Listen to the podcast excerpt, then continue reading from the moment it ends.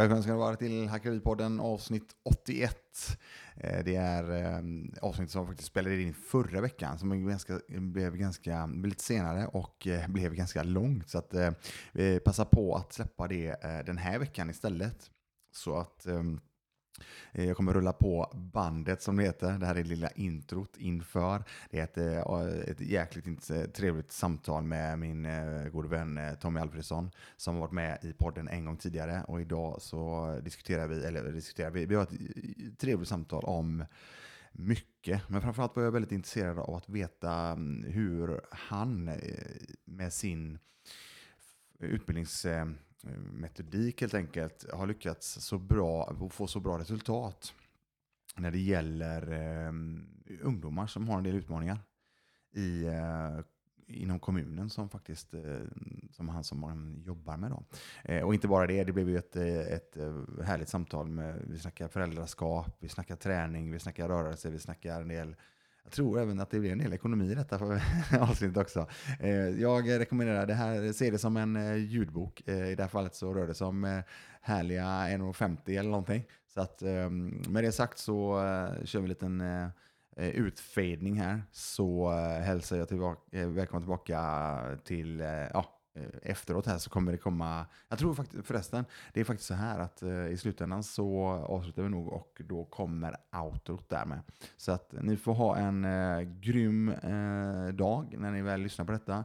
Hoppas att ni uppskattar avsnittet. Jag tycker det var väldigt, väldigt trevligt. Okej, gott folk, kör hårt och lyssna väl. Hej då! Det med du snackar om... Jag kommer inte ens ihåg om vi var inne på det. För vi snackade ju ganska länge. Först på din podd. Det samtalet vi hade. Och sen hade vi ju den på podden sist. Jag tänker bara. För du har ju fått jävligt bra resultat med ungdomar som har utmaningar med att till exempel. Yeah. Kanske inte hittat själva. Däremot komma ut på något sätt i arbetslivet. Eller? Visst är det så? Ja. Jag tänkte det hade varit jävligt intressant att höra lite. Hur... den approachen. Just det. Alltså hur... För jag menar, jag vet ju... Eller sagt så här. Jag vet inte så jävla mycket. Däremot så hör jag en del om att det är en jävla utmaning. Och få igång människor. Ja, det är det. Alltså, vi hoppar bara lite. Min bakgrund där är ju... Jag har jobbat ganska länge med ungdomar i olika format. Det är nu de senaste åren som jag mest har viftat runt i den privata sektorn. Liksom. Men jag har rätt många år bak mig som ungdomshandläggare, ungdomscoach. Alltså jag jobbar som projektledare i olika ungdomsprojekt. Mest år har jag spenderat i olika projekt där det handlar om att få ungdomar ut i alltså sysselsättning. Typ. Och med det så menar man praktik, studier eller jobb. Och jag vet inte. Alltså... Den här världen är ju ganska fyrkantig från myndighetshållet. Alltså, alltså insatsen de här personerna som saknar arbete får, säga att de går på aktivitetsersättning från Arbetsförmedlingen. Så att de får några tusenlappar i månaden för att söka jobb typ. Och så har du en klick som får pengar ifrån Försäkringskassan. Och så får du en klick som får pengar ifrån Socialtjänsten kanske. Alltså de här tre grupperna är väl de jag jobbar mot. Och de skiljer sig ofta lite. Alltså, om du tänkte själv då att du sitter mitt emot en 19-årig kille som har blivit inskriven på Arbetsförmedlingen för han har nyss gått ur gymnasiet och inte hittat något jobb än. Det jag märkte när jag började jobba med den här gruppen var ju att alltså, en stor klick av de här tyckte ju bara fortfarande att det var lite gött att bo hemma liksom. Alltså, ja, alltså och speciellt då när det här aktivitetsstödet kickade in att de fick 2-3 000 kronor i månaden också. Det är så här, det här är ju najsigare än att få studiebidrag, eller hur? Nu kan jag köpa 5 flak Powerking mer i månaden. Liksom. Men fan, är inte det? Ja, är du som, men du, vänta lite. Du som har koll här. Jag tänkte på studiebidraget. Vad ligger det på numera? Jag har ingen koll på det. Jag har inte... Alltså, det är väl... Kan det vara 1500 50 gissar jag. Alltså. Ja, men låt säga då att personen i fråga fick 100, så att säga, nästan 200% ökning. Ja, exakt. För att inte egentligen behöva göra något mer än att på pappret söka typ 3 jobb i månaden. Och är man smart här och listig, och jag har även suttit som arbetsgivare på andra sidan på någon som söker ett jobb som den inte vill ha. Alltså många är skitsmarta här. De bara, jag sökte jobb här, vd på pappersbolag liksom, eller du vet. Ja, det får ju du. Nej, men jag har ju sökt i alla fall liksom. Okej, den här lilla klicken. Det fattar du själv. Men du, vänta lite innan du fortsätter. Jag måste bara dra en grej apropå ungdomar och hur de tänker. Ja, här ska jag ju faktiskt nämna min son som ett exempel. Som det är så jävla skönt vilken just nu har han utvecklats och lärt sig en hel del annat då. Men vi var ju på honom ganska tidigt. Fan Benjamin, du behöver söka arbete nu. Alltså det funkar, alltså du får ligga på och söka. Jo, men alltså jag har ju sökt 7 arbeten nu. 7 stycken. Ja, men det är ju bra. Så här. Men vad fan händer om jag får allihopa då? Där har du det. Så det var den mindseten. Ja, men hur fan ska jag... Så att det var lite sådär... nu ska vi kanske se här. Det är ungefär som om någon vill ha hjälp med träning. Så, jag vill inte bli för grov. Liksom. Nej, du, chilla lite. Vi stoppar innan det händer liksom. Men du, exakt det du säger där nu när det gäller träningen, det är samma. Det där hör jag väldigt ofta på tjejer faktiskt. Ja. Så här, nej, men jag vill inte bli för... vi ska kanske ta och börja först och så ser vi sen. Alltså vi kanske inte behöver... Och jag tror vi hinner stoppa innan du vaknar upp liksom så här. Kul. Men hur gick det för sonen nu då? Nej, alltså allt, det löser sig till slut. Ja. Han har verkligen steppat upp och han bor ju själv i Stockholm nu. Ja, så det är också en stor grej om man ser till. För han bor, Evelina och Benjamin, de bor ihop nu då när de flyttar hemifrån. Så att det blev ju aldrig att Benjamin. Men nu har han varit hemifrån liksom. Det är så jävla lätt. Vi snackar... alltså, jag är ju väldigt... grejen är så här. Det är ju jävligt... Du har ju yngre barn. Och hur gammal är dina barn förresten? 8 och 1,5 typ. Ja, precis. Då har du yngre barn. Och jag har ju äldre. De är utflugna. Men det sagt då ska jag säga att det är ju så... Jag tycker verkligen det har varit jävligt utmanande med barn för att inte curla dem för mycket. Ja, just det. Men däremot så har det ju faktiskt blivit så. Det har blivit lite för mycket curling. Det har varit lite för mycket snällhet. Det har hjälpt för mycket. Och jag vet inte hur långt... jag tror inte det är optimalt i längden. Jag tror inte det. Däremot så vill jag ju inte att de ska uppleva det jag har upplevt. Nej. Samtidigt så har ju det som har hänt mig och det jag har upplevt skapat den jag är idag. Ja. Är du med? Så att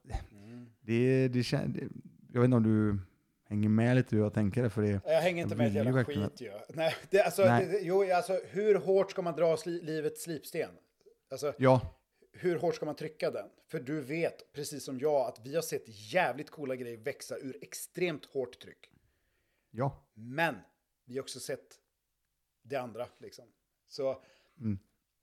jag är helt med på vad du menar. Alltså, det här har jag mediterat över hundratals timmar i mitt liv redan som förälder tror jag. Liksom. Ja. Och även diskuterat med andra vuxna om föräldrar men också alltså, arbetsmarknadsfrågor så kommer sånt här upp liksom. Alltså,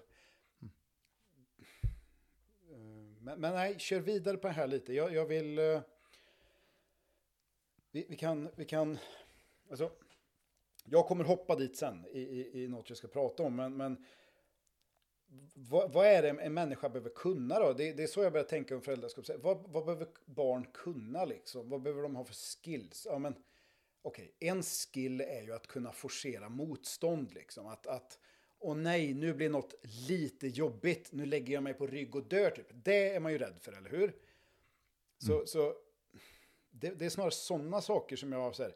Min son Benjamin, han har ju så här, och jag hör andra farsor också, men han ger upp så jävla lätt och jag ser inte den fighting spiriten eller bla bla bla. Och jag bara, nej men alltså, de lever ju inte i en miljö där den växer så mycket heller, eller hur? De behöver inte den på samma sätt. Och var inte så chockad över resultatet, tänker jag bara. Liksom.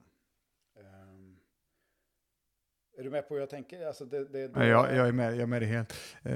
Men en fråga till dig då som är... Yeah. Du är ju mitt uppe i det nu. Mm. En grej som mina föräldrar... Min farsa, några saker som har satt sig. Och några saker som har satt sig från morsan då. När det gäller det här med att, hur det är att ha barn. Och de har ju, hon berättar ju för mig rätt tidigt och så vidare hur hon trodde att jag skulle känna. Eller att hon berättar hur hon kände. Och jag känner igen mig väldigt mycket i det. För att hon sa det att det är ju att uppfostra barn, det är ju du lägger dig nästan till varje kväll med dåligt samvete, sa hon till mig. Yeah. Och jag tänkte bara, men kan det vara så verkligen? Men jag säger så här, jag känner igen mig jättemycket i det morsan sa till mig för länge sedan. För det är väldigt, väldigt mycket, i alla fall för min del, så kändes det som att fan, gjorde jag rätt där? Gjorde jag så? Alltså, jag låg och ältade ganska mycket hur jag agerade i den situationen och och så vidare. Som jag kommer ihåg. Sen är det så här att jag körde ju ganska mycket. Jag körde ganska mycket bad cop. Och där jag i min hjärna tyckte min fru var good cop då. Yeah. Så att jag har inte så lång stubin när det gäller mina kids. Bullshit. Nej, däremot så har jag en jättelång stubin när det gäller instruera, stå i dörren och hela det här kittet som jag ändå har jobbat med mycket. Just det. Så, men däremot när det gäller mina barn så var det, då var jag lite för snabb. Mm. Tror jag. Yeah. Däremot så har de, men återigen när jag ändå är inne på det så mitt enda mål egentligen, det var ju att mina barn skulle bli bra människor. Ja. Det är egentligen det enda. De skulle bli bra människor och må bra. Mm. Det är det enda jag har tänkt på. Ja, och sen mer behöver man tänka på det egentligen. Nej, jag vet inte. Det är väl egentligen det jag tänkte på i alla fall när jag väl var där. Och nu är de ju vuxna.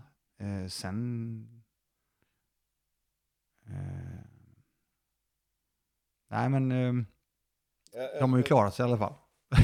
Men alltså det här, jag bara summar ihop. Alltså, det dåliga samvetet liksom. Jag tror fan inte vi kommer undan det bara. Jag tror det är alltså evolutionärt inristat ett jack i vår hårddisk där uppe. Alltså att vi ska känna så för att vi hela tiden ska improva, tänka, utvärdera liksom. Ge vår avkomma så bra förutsättningar som möjligt att klara sig. Liksom. Hade vi inte känt så hade vi, tror jag, varit sämre föräldrar. Vilket hade minskat chansen att vår art ska överleva. Typ, liksom. För jag kan vara en superbra farsa vissa dagar. Alltså, fucking top of the line. Jag är mindful hela dagen. Jag tycker jag bara dansar dansen som en jävla ninja och på kvällen så kommer samma känsla liksom. Så jag tror inte det spelar någon roll. Och jag kände samma sak någon dag man har varit kass, du vet, och kort och dålig bara liksom. Ja. Jag tror det är det. Vi får, vad fan kompis, vi får göra vårt bästa bara liksom.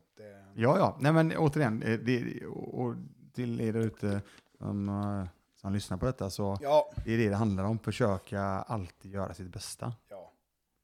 Men jag tror... Det jag tycker är lite svårt nu med typ en 8-åring. Liksom, det är att jag har insett att man måste vara så jävla med hur det skiftar hela tiden. Liksom. Hur de levlar upp och att man liksom... Jag får inte stå och prata med en 6-åring nu. För det är fan ingen 6-åring längre. Liksom. Det där är spännande. Men du, en fråga bara. Eftersom du har är det Benjamin som är 8? Ja. För vi har ju pratat om det här att både du och jag är ju intresserade av kampsport och självförsvar. Ja. Har du börjat träna grabben någonting eller? ja, i de här grejerna. Det har jag gjort. Ja. Alltså... då, min fråga då till dig, är det så att det fortfarande är lekfullt och så vidare sådana grejer? Eller har du sett att du märker att fan Benjamin, han är ju som en svamp här. Han tar ju till sig jäkligt schyssta tekniker. Han sätter ju bra grejer och så vidare. Och du helt plötsligt kanske har, fan då kanske ska jag ge honom lite mer hela tiden. Eller är det så att det fortfarande är ändå lekfullt? Alltså, när det är lekfullt så är svaret ja på alla dina frågor där. När jag har en, du vet, dålig dag förvandlas till Jocko Willink när vi tränar. Mm. Då får jag inte alls samma resultat. Alltså, då händer det någonting där. Då blir han lite, alltså, då är det inte alls samma. Alltså, men det, ja. om vi bara, det var just det jag ville bara höra där, var hur, och du sa det så jävla bra, för det är det jag hoppas folk kan ta till sig av att lyssna på det här. Det här är faktiskt en jävligt bra rekommendation för de som tränar sina egna barn. Ja. Många gånger så är det ju så att du kanske är instruktör, eller du kanske är fotbollstränare, eller du kanske är hockeytränare. Alltså, det finns ju massa olika saker. Men instruktör i det här fallet då, vi snackar kampsport. Och då känner jag igen det där så jäkla väl för mina barn. Jag var ju väldigt, väldigt all in på capoeira när det begav sig. Ja, just det. I många år.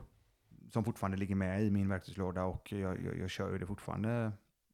Leker det. Sen, och då började jag ju med barnen, och de tyckte det var skitkul. Det var att hänga med farsan och vara med på klubben, och det var musik och det var dans och det var, ja, och det var lek, alltså det var kul. Och då såg jag att shit, fan, kidsen, de satte ju grejerna, fan vad kul och roligt, och då blir jag ju går jag ju igång som instruktör också då. Och då vill jag men då ska jag visa den här och så här. Och så blir det precis som du nämnde så där. Helt plötsligt blir jag Jocko Willink liksom. Ja. Då kan du säga att för de som inte vet med det så behöver ni googla honom. Han är fantastisk. Googla och ta bilder så fattar ni bara hur jag ser bilden liksom. Ja. Nej, men det är ju det. Och då är det precis det du säger. Så det jag vill säga är att då, där brände jag ju mycket genom att jag tog det ifrån att det var faktiskt väldigt, väldigt lekfullt, och de utvecklades mycket till att jag såg att fan, här kan jag ju trycka på med lite nya tekniker och så nöta lite extra och så vidare, och så blev det inte riktigt bra. Och då ska jag säga så här, okej, det var capoeiran. Jag tänkte, jag har ju lärt mig någonting av detta. Och sen så började jag instruera när jag väl gick all in på brasiliansk jitsi. Så hade jag ju barnträning och så vidare. Och då såg jag ju återigen där att kidsen var ju jäkligt duktiga. Alltså de lärde sig väldigt fort. Då gjorde jag återigen samma misstag. Jag tänkte återigen samma misstag. Ja, så att jag hoppas att någon tar till sig av detta. Det är ingen stor regel. Däremot ska jag säga så här. Det är väldigt, väldigt svårt när du har elever. Då ska jag säga elever. I det här fallet är det kidsen då. Men elever som är väldigt, väldigt duktiga. Yeah. Och så är det precis, kanske du trycker på lite för mycket. Och då slår det back ut. Ja. Nej, men då blir det lite fel. Jag önskar att jag kunde sitta och säga så här att men du vet, den där lekfullheten och utvecklingen, det bara flyter på varje pass som du vet, det gör inte det. Alltså det är fram och tillbaka hela tiden, men jag börjar fatta mer liksom att det vi pratar om här, jag börjar förstå det. Att det låser sig snarare när jag pushar för hårt.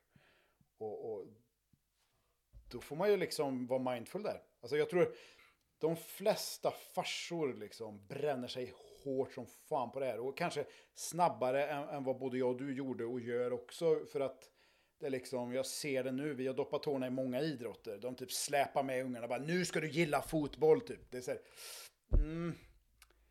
alltså, jag har ändå lyxen, precis som du, att vara med i aktiviteten och styra över liksom upplevelsen på det sättet. Och när jag och min son Benjamin ska träna kampsport, då börjar det ju med att jag så här, ska vi träna eller? Han bara, nej, kanske han säger. Redan då börjar det brinna i mig. Liksom, fan! Jag har ju köpt nya handskar åt dig, ungjävel, tänker jag liksom i mitt huvud. Alltså, otacksamma jävlar. Ja, vad fan. Hade jag haft det i gymmet när jag var liten som jag byggt här? Oh my fucking god. Men då bara, men vi går in då. Du kan väl titta när jag tränar. Han bara, alltså, han gillar att bara vara ute och typ gå runt och flumma och titta på träd typ, du vet. Märkligt barn. Nej, men han är i fantasin liksom. Och så tar jag in han och så börjar jag lite så här, jag kanske tränar lite själv och så börjar jag typ putta lite på han bara. Du vet, väcker liv i ungen liksom. Han bara alltså vränger jag ner han så här. För det har jag ändå märkt, jag läste en del om det när han var liten där, roughhousing, alltså pappa och son, det är så här, du bör alltså spendera tid med att brottas med ditt barn, alltså det är bonding, vi primater bondar på ett skarpt sätt, eller på ett tydligt sätt när vi ruffar med varandra och liksom, alla typ djur gör det är bara att vi människor har typ glömt bort det där liksom. Och det har med tillit att göra, det är hur man sätter gränser, alltså man får så mycket gratis där, så jag börjar lite så och väcker liv igen. Och sen är det lättare att köra från där då liksom. Så nu sist, alltså om det var i söndags då körde vi pads och grejer. Jag bara, liksom, fan vad glad jag var då. Sen är jag någons mamma en vecka och så får jag liksom börja om lite. Och inte vara Jocko, det första jag gör. Nej. Jag ska ta med mig det du sa där också, att det liksom, jag börjar förstå att det är jäkligt lätt att bränna sig här. Och, vet du, jag köpte ett Stiga, sån här hockeyspel till honom när han var typ 3 år gammal. Liksom. Jag bara, kolla här! Alltså, fan Tommy, det är retard. Liksom. Jag bara, det här ska du vilja spela med mig. Liksom. Jag köpte ett luftgevär när han var typ 4. Liksom. Och då det här citatet, typ, det här. Du ska inte ge dina barn sakerna som du inte fick. Du ska ge dem liksom, kunskaperna och kvaliteterna som du kanske inte fick. Liksom. Är du med på men nu, tillbaka. Nu, vi drog ju iväg här. Det var ju mitt fel faktiskt. Men om vi drar tillbaka det när vi snackar barn och kids då, och ungdomar i det här fallet. Ja. Tillbaka till ungdomarna som satt där, där framme och gärna bor hemma fortfarande och okay. Dubblat sin inkomst helt plötsligt på Arbetsförmedlingens stöd och så vidare. Okej. Jag tar tillbaka stafettpinnen där. Okej.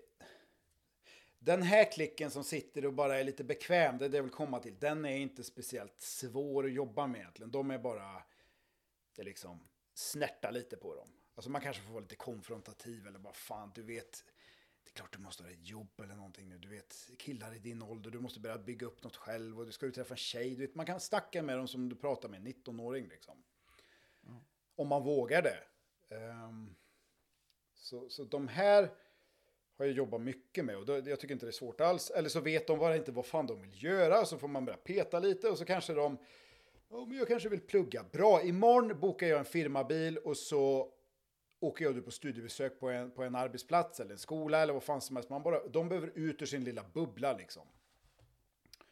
Men det vi kommer nu då, det är ju den gruppen jag jobbar med nu till exempel, det är ju via socialtjänsten liksom.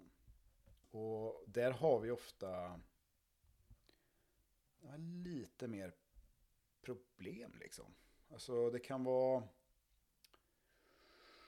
men inte alltid ska vi tillägga, absolut inte alltid. Men det kan vara en person som sitter mitt emot dig, precis mycket där vi ser i typ förorterna idag till exempel. Alltså dina föräldrar kanske inte har haft ett jobb. Alltså din granne kanske inte har ett jobb.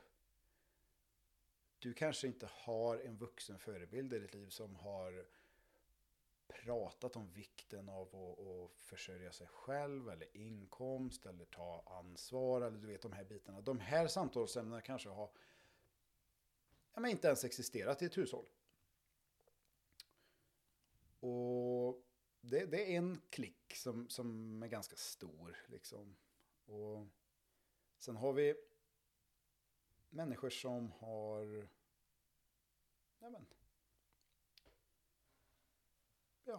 som har riktiga problem. Alltså, nu snackar vi problem med sig själva liksom. De kan ha psykosociala sjukdomar eller fast i missbruk eller jävligt destruktivt liv eller så kan det vara någon som bara tänkte att men det är gött att inte jobba liksom. Alltså skitsamma.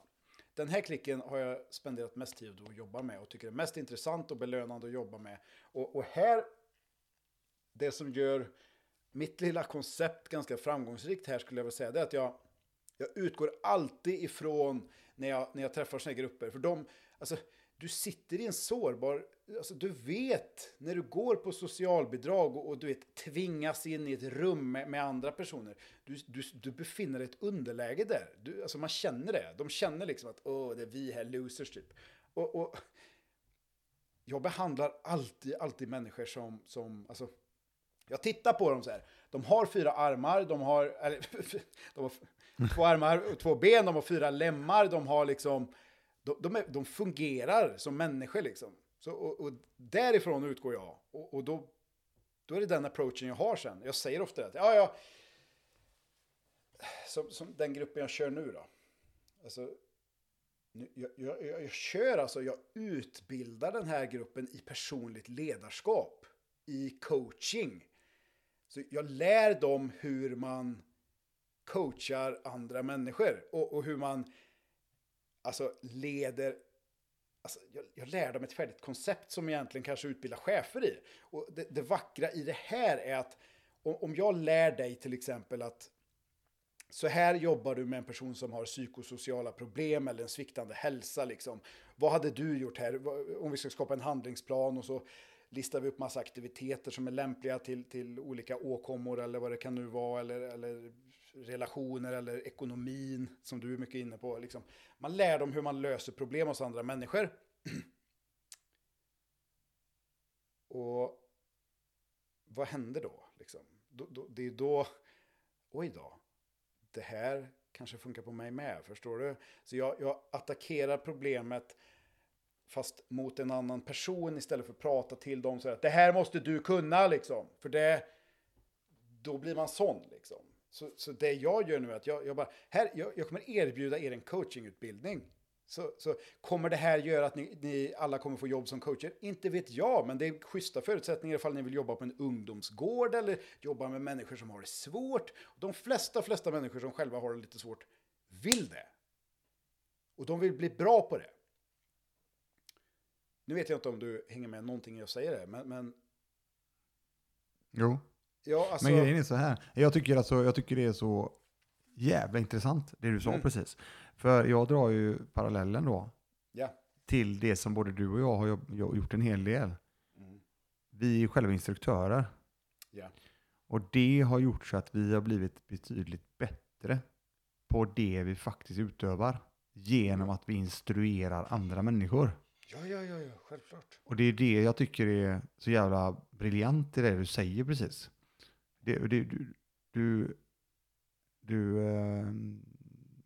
Du lägger det på en helt annan nivå genom att du utbildar dem till att faktiskt potentiellt bli coacher. Och genom att de då kanske faktiskt tycker det är lite intressant så kommer de själva börja jobba med sig själva för att de ska bli bra coacher. Ja. Det är ju en klockren lösning. Alltså. Fan vad coolt. Jag har inte ens... Nej, men det funkar. Det är jävligt bra ingång. Det funkar jättebra gör det. Alltså, och jag har testat allt, tro mig. Allt. Jag har sett allt i den här världen. Alltså, jag fick feedback från en kollega, var det förra veckan? Bara, vad har du gjort med honom typ? Jag bara, vadå? Alltså, han luktar gott, han går annorlunda, det är liksom, what the fuck? Ja, men, this is it liksom. Men det som skiljer kanske mig från många andra som jobbar i den här världen, och jag ska förklara också att jag fick ett sånt vackert kvitto på det. Alltså, jag pratar inte jobb i början. Alltså, jag pratar inte alls om jobb. Jag skiter i jobb. Fuck jobb, liksom. Och det finns en poäng där, liksom. För att det finns annat att ta tag i innan. Har man tur med en individ så löser sig allt när de får jobb. För de får rutiner, de är trötta på kvällen, de somnar, de träffar nya kollegor, de får inkomst. Har man tur så löser jobbet alla problem. Har man otur så är de inte ens nära att tackla ansvaret att ta ett jobb och då får de en fail till och då bara, eller hur? De behöver inga fails de här människorna. De ska ha wins varje vecka i 4-5 veckor liksom. Upp ur geggan. I alla fall. Jag hade ett test för 2 veckor sedan nu tror jag. Coachutbildningstest. Jag bara, yes, ni sitter som frilanscoacher här. Här kommer ett case. Arbetsförmedlingen vill anlita en tredjeparts en tredjepart och hjälpa till här och avlasta för att få ut människor i arbete. Ni har ett case här. 3 månader har ni på er att få ut personer i jobb. Här är, jag också går igenom livets 5 ben då, som jag tycker att man ska prata om. Liksom, hälsa, relationer, ekonomin, hobbys och livet liksom. Och så målar jag upp ett scenario inom varje hälsa till exempel. Ja, vi har lite ångestproblematik här, dålig sömn, bla bla bla. Det är så här. Doppar in lite skit i varje grej. Saker som alla där inne kan relatera till. Någonting. Jag kan relatera, du kan relatera till det. Och så får de taktiskt bygga en handlingsplan då. Hur man ska liksom bäst vägleda den här människan. Och nu var jag så nyfiken. Jag var ganska tydlig med att jobb 3 månader, deadline. Jag tryckte på det. Nu ska jag se om de har fått med sig något av det jag sagt här liksom. Kommer de ta jobb först här nu? Att jobbet är viktigast. Och så får de sitta och jobba i 1,5 timme var. Alltså det här är tungt jobb liksom. De ska skriva motivering. Varför just den här aktiviteten? Hur de har tänkt. Tar första personen. Yes, just nu. Vilket ben tycker du är mest akut att börja jobba med och vara din första lämpliga åtgärd på Sara här som caset vi har byggt upp? Och så hör jag så här. Hälsa. Okej, intressant. Jobb var det jag sa, men hur tänker du det då? För att allt hänger ihop liksom. Om inte hälsan är med så kanske inte jobbet funkar och då hälsan är viktigast typ. Jag bara okej. Fick lite attityd till och med, du vet. Bra. Mm. Första åtgärd. Jag tänkte så här, alltså promenad på morgonen. Varför? Och nu går jag runt som en drill sergeant. Jag bara, varför? Vadå promenad 10 minuter? Mm. Nej, men att om det är det första man gör och det där som du har sagt att då vinner man direkt liksom och då tror jag att då kommer hon ha lättare att ta bättre beslut sen och då hänger allt med och du vet, får lite sol på sig. Jag bara, yes! Mm. Alltså alla hade en liknande. Ingen tog jobb först. Någon tog det 2:a, men då varför? Ja, men för att, precis som jag sa, då kanske de här sakerna löser sig. Och det är samma det. Det är inte fel. Det kan vara rätt. Men det är ju individstyrt, eller hur? Ja. Beroende på hur trasig en människa är. Rant out. Nu får du summera ihop, eller tolka. Ja, nej. Nej, men det är ju jävligt nice och det du säger där. För när de ändå ser att det faktiskt är... För jag, alltså återigen... Jag snackar ju så extremt mycket om, du vet ju du sen innan också, jag snackar ju extremt mycket om privatekonomi i all ära. Mm. Men det är ju hälsan. Ja. Och där är ju den fysiska och den psykiska hälsan. Mm. Och någonting som fuckar min hjärna ganska styggt, det är om jag inte har en okej fungerande ekonomi. Ja. Det blir ju helt tilt. Men därför gillar verkligen att det var övervägande som faktiskt hittade det här med hälsan. Mm. Men jag tror så otroligt mycket på det där, för jag menar, det är ju bara att titta på hur det ser ut, men det räcker ju att om du skadar, låt säga att du är igång och mår, fan det här går ju bra, rulla på allting och så vidare, så plötsligt så och du har x antal pass i veckan som du kör för du mår bra mentalt, och så helt plötsligt så råkar du skada ett ben jävligt illa, låt säga det, och du faktiskt ut och springer 4 dagar i veckan, låt säga, och så helt plötsligt kan du exakt och det är ju där det blir en jäkla utmaning då att hitta något annat under den tiden. Ja. För att annan medicin, och i det fallet också då fortsatt för min del då rörelsemedicinen. Mm.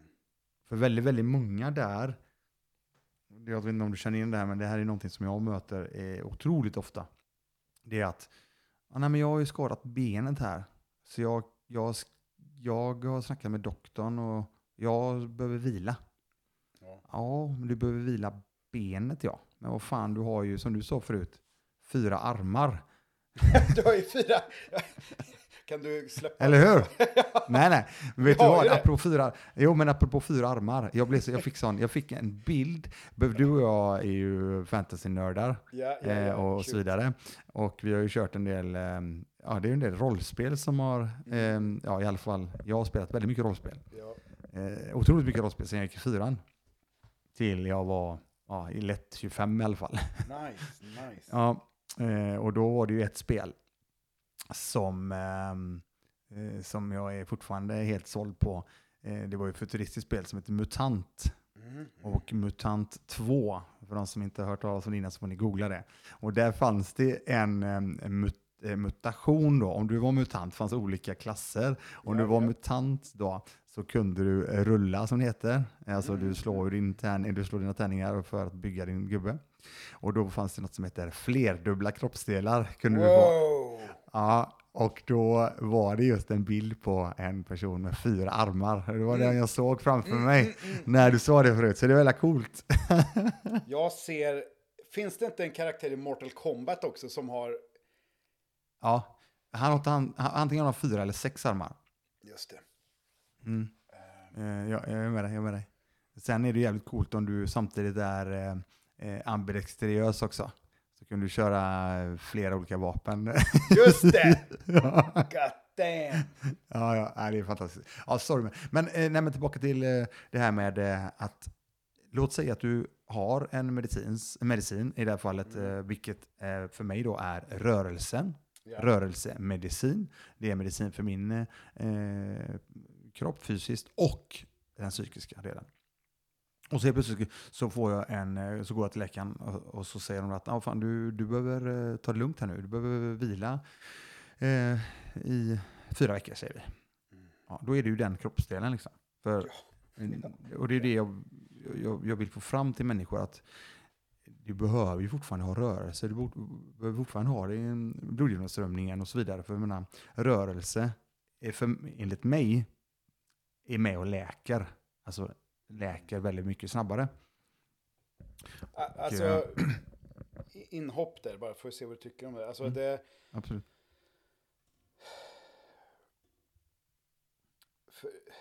Alltså, om du får ett sånt där frikort då, liksom. Ja, du har skadat benet, säger vi.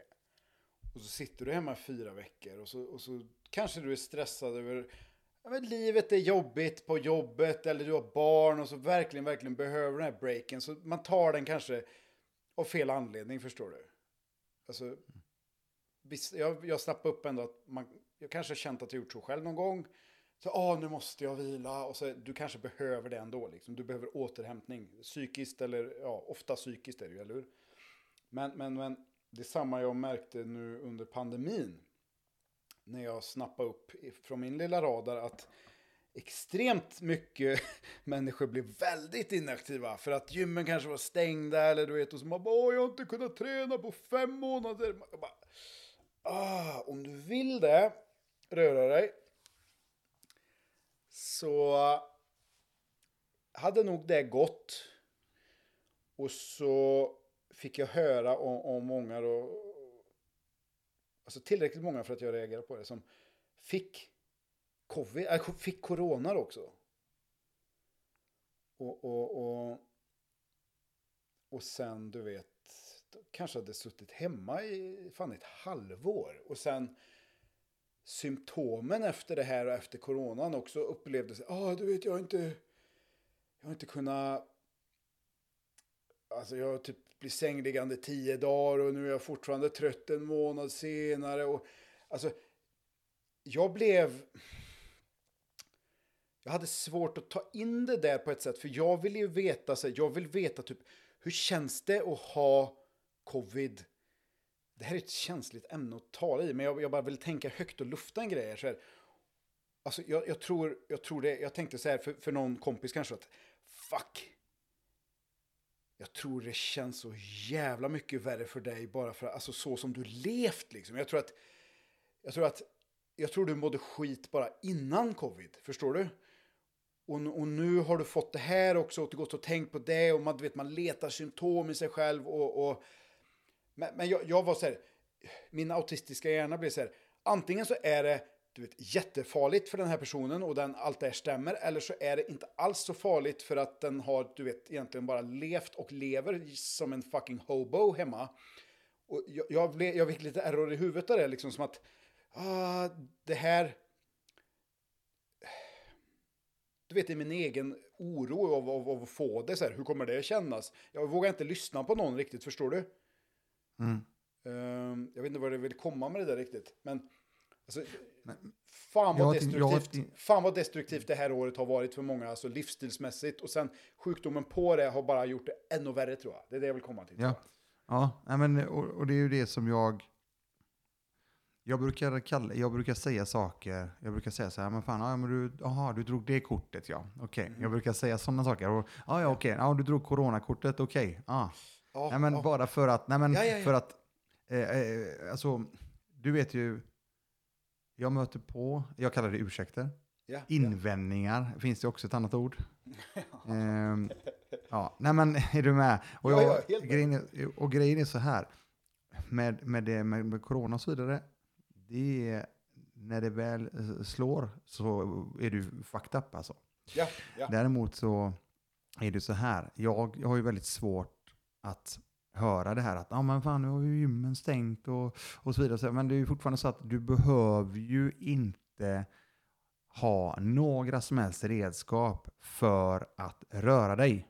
Det är ju det jag menar med det här, att jag har ju försökt ta bort ordet träning i allting gillar jag säger. Alltså det vill jag fatta mer och mer. För jag har mött på och sett hur många människor som får någon form av det är lite ångestladdat ordet träning för väldigt, väldigt många människor. Det är det. Och det är därför jag har ändrat, som jag pratade med det tidigare om, att jag försöker ändra olika ord som jag då försöker göra mer positiva. Och rörelse är ju ett sådant ord. Alltså rörelse är det som, men fan, rörelse för mig är att gå ut och gå en halvtimme och titta på och den fina som dina elever till exempel. Men får man sol och får en wind till exempel. Men det är ju en varm rörelse. Ja. Alltså, så att det här med att det är träna. Det där är ju bara fucking pittidick igen då, enligt mig. Ja. Oavsett om det nu är... vi nämnde corona, vi kan släppa det, men återigen, vad det än må vara. Och det är tillbaka till det här då som jag ändå öppnar med, att men jag är skadad i benet som jag sa, eller fan axeln där. Ja, men du har ju för fan i det här fallet då 2 ben som du kan jobba. Ja, men gör lite squats då. Mm. Alltså, så du kan ju hela tiden träna runt. Och då ska jag ta en parallell till mig själv då. Jag har ganska nyligen, det är väl en månad sedan tror jag, som jag pajade min vänsteraxel ganska rejält. Men jag har ju en högerarm kvar och jag har ben.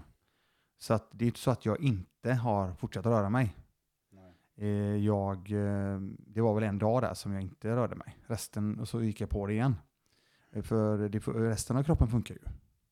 Och så nu här nu är det 2 veckor sedan, så pajar jag andra axeln. Och det är ju, men jag har fortfarande 2 ben. Och axeln i sig funkar under axelleden. Alltså om man tittar, om du sträcker ut armen så funkar den klockrent. Hela vägen där. Lite ovanför axeln funkar också jättebra. I vissa lägen funkar axeln. Okej, då gör jag rörelser som funkar. Ja. Är du med? Ja. Och det är det som är...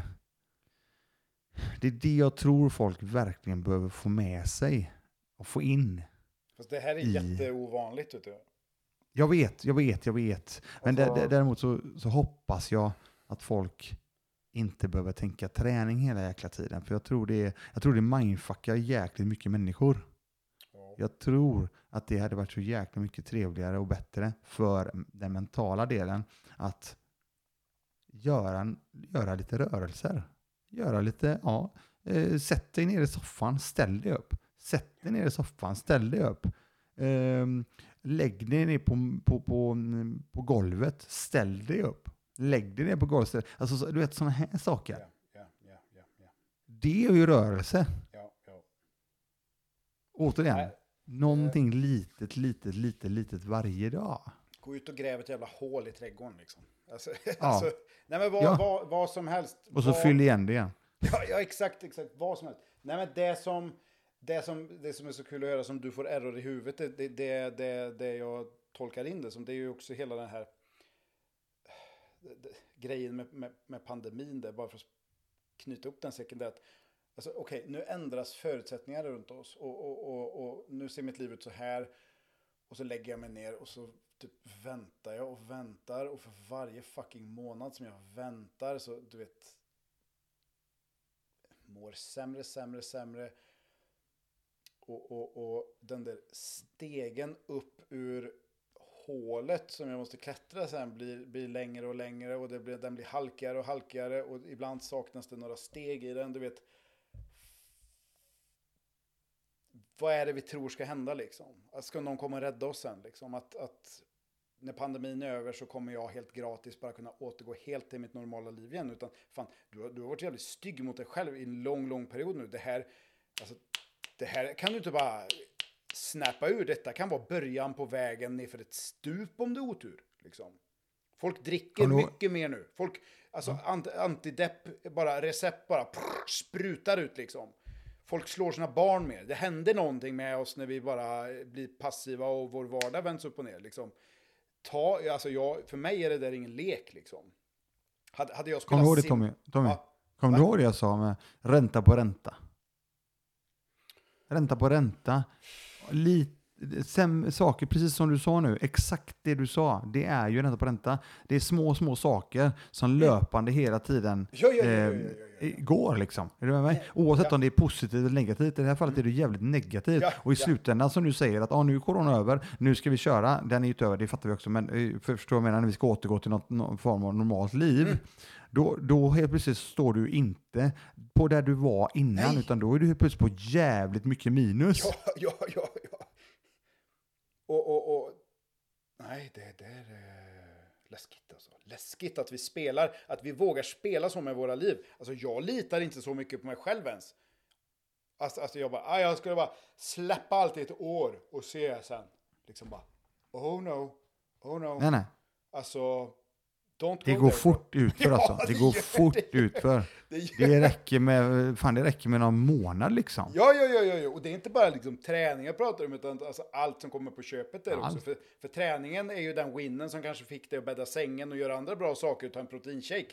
Nu så zappar du på Netflix istället och bara wow. Alltså... Lek inte med eld, mina vänner. Det är det jag säger bara, för det är jobbigt att släcka den sen. Liksom.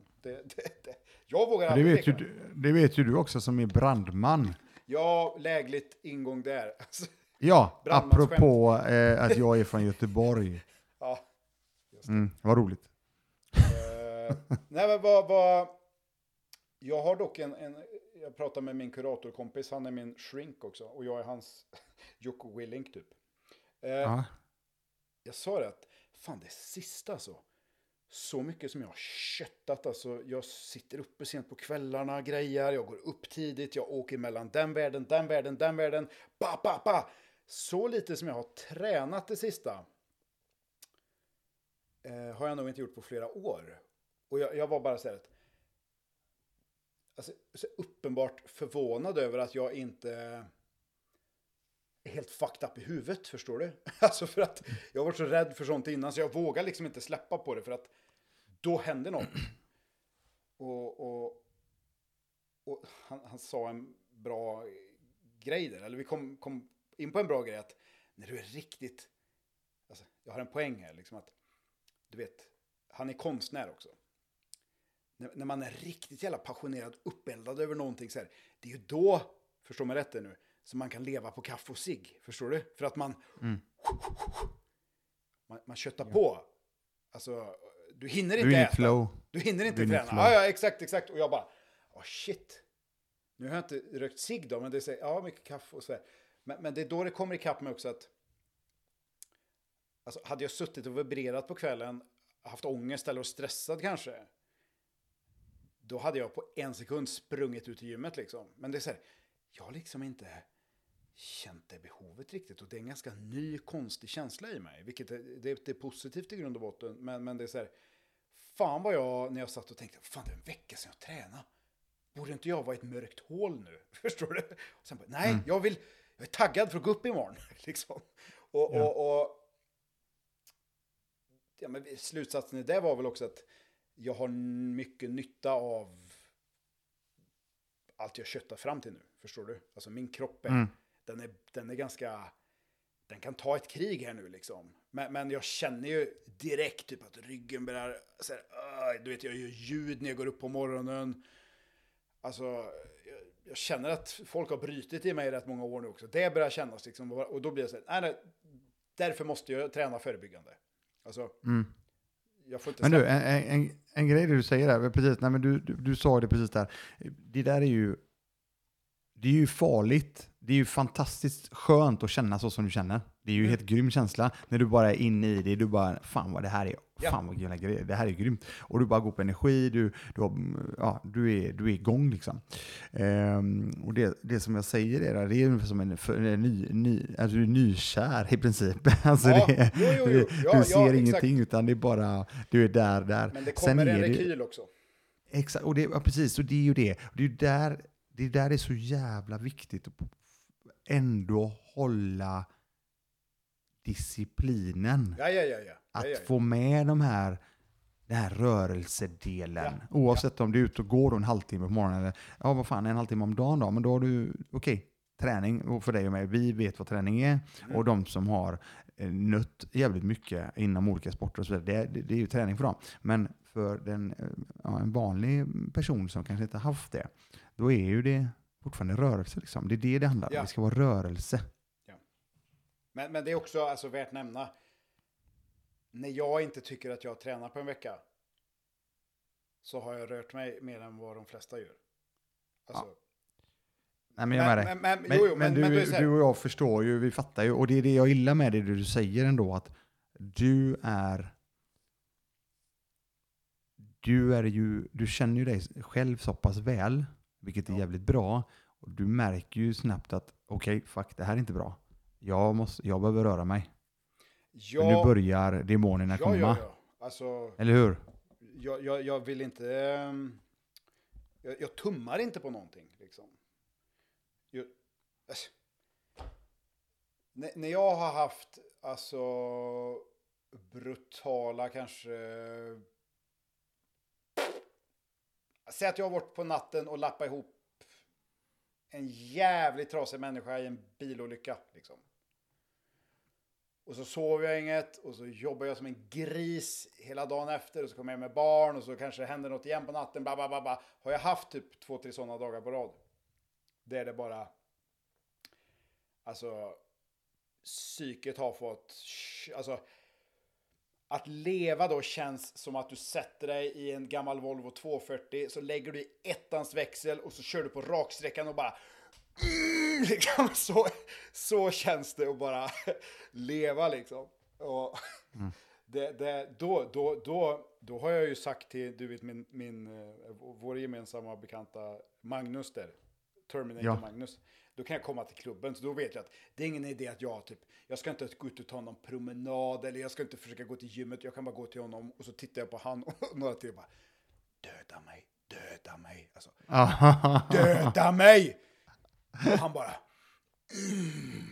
alltså han tar det tyvärr på jävligt stort allvar, för då vet han att nu kommer han få fightas så som han vill, du vet. Ja. och jag bara, då behöver jag en sån, alltså tömning typ, alltså då behöver jag känna att han försöker döda mig, och han stoppar till och med inte ens direkt när jag klappar liksom, alltså han känner mig, alltså han stretchar gränserna tills det är misshandel liksom, och kommer ur det, sitter efter bara tom i huvudet, bara jag hör typ ingenting nu liksom, och så vaknar jag upp efter en bra nattsömn och så bara defrag. Det funkar liksom. Om jag skippar de passen däremot och det går vidare och livet ser ut så under en period, då börjar jag inte lita på mig själv mer, förstår du? Alltså, nej. Då är det så här, alltså lita på mig själv, men det, alltså förstå mig rätt, alltså jag litar inte på min förmåga att tackla motgångar liksom. Jag min armor är borta, min sköld är borta, det är så här, allt sätter sig nu liksom, och det fastnar, det är så här, och Det har jag däremot, den där typen av tömning, du vet, döda mig tömningen. Jag vet inte fan hur jag får till den på något annat sätt, liksom. Mm. Har du testat? Jag måste, det är det som gäller för mig också. Ja. Det är det som gör så att jag kan inte tänka på någonting annat. Nej. När jag har men till exempel vi kör ju vissa kallar det Shark Tank, vi kallar det gubben på vårt gym till exempel. Ja, ja. Alltså det är ju den som är du blir ju överkörd i 5-6 beroende på 7-8. Det kanske är, låt säga att det är 6-grupperna och då blir det 5 minuter. Men det är ju bara för de som inte vet då, så är det så att du har olika grupper. Delar upp olika grupper och du är alltid mellan 5 till 7 personer. Och så kör vi då, den här gubben som vi kör, så kör vi du kommer ligga kvar i hela ronden. Och hela ronden är genom hela vägen. Alltså alla gubbarna eller alla gubbar och tjejerna. Och så fort första minuten är kvar så är du rullar helt enkelt. Eller så kör du MMA. Det beror lite grann på hur du vill lägga upp det. Och så kommer nästa friska människa. Med härliga, fräscha människan in. Och så börjar du bli lite tröttare igen. Och så helt plötsligt så kommer nästa människa in efter en minut. Och så kommer nästa igen. Och så kör du hela vägen i mål. Och då är du inte fräck liksom. Du gör allt för att försvara dig. Jag ska bara dra en liknelse till någon som kanske... Du springer backintervaller och du vet, varje backe är precis så att du klarar det. Och när du kommer upp för backen så står det nu back och väntar på dig. Ja, du har pausen du får mellan den nya backen är 2 steg. Liksom. Ja, för de hoppar ju in på det. Ja, precis. Amen. Ja, och skillnaden här då som vi lägger till från kampsportsvärlden är att någon hade sprungit bak dig med en k-pist och sagt att om du slutar springa nu så skjuter jag dig. För att den pressen har du för att de stoppar ju inte bara för att du är trött liksom. Utan... Nej. Du måste fightas. En sekund bara, jag ska springa och hämta en sak. Ja, absolut.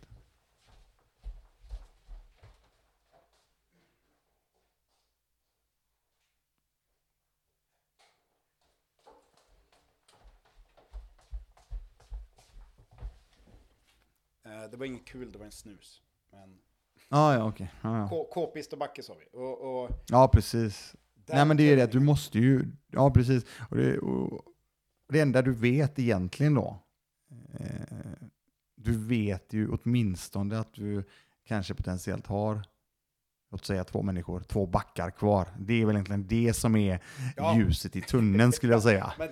Annars finns det inget annat ljus. Det finns inget annat ljus där. Och då.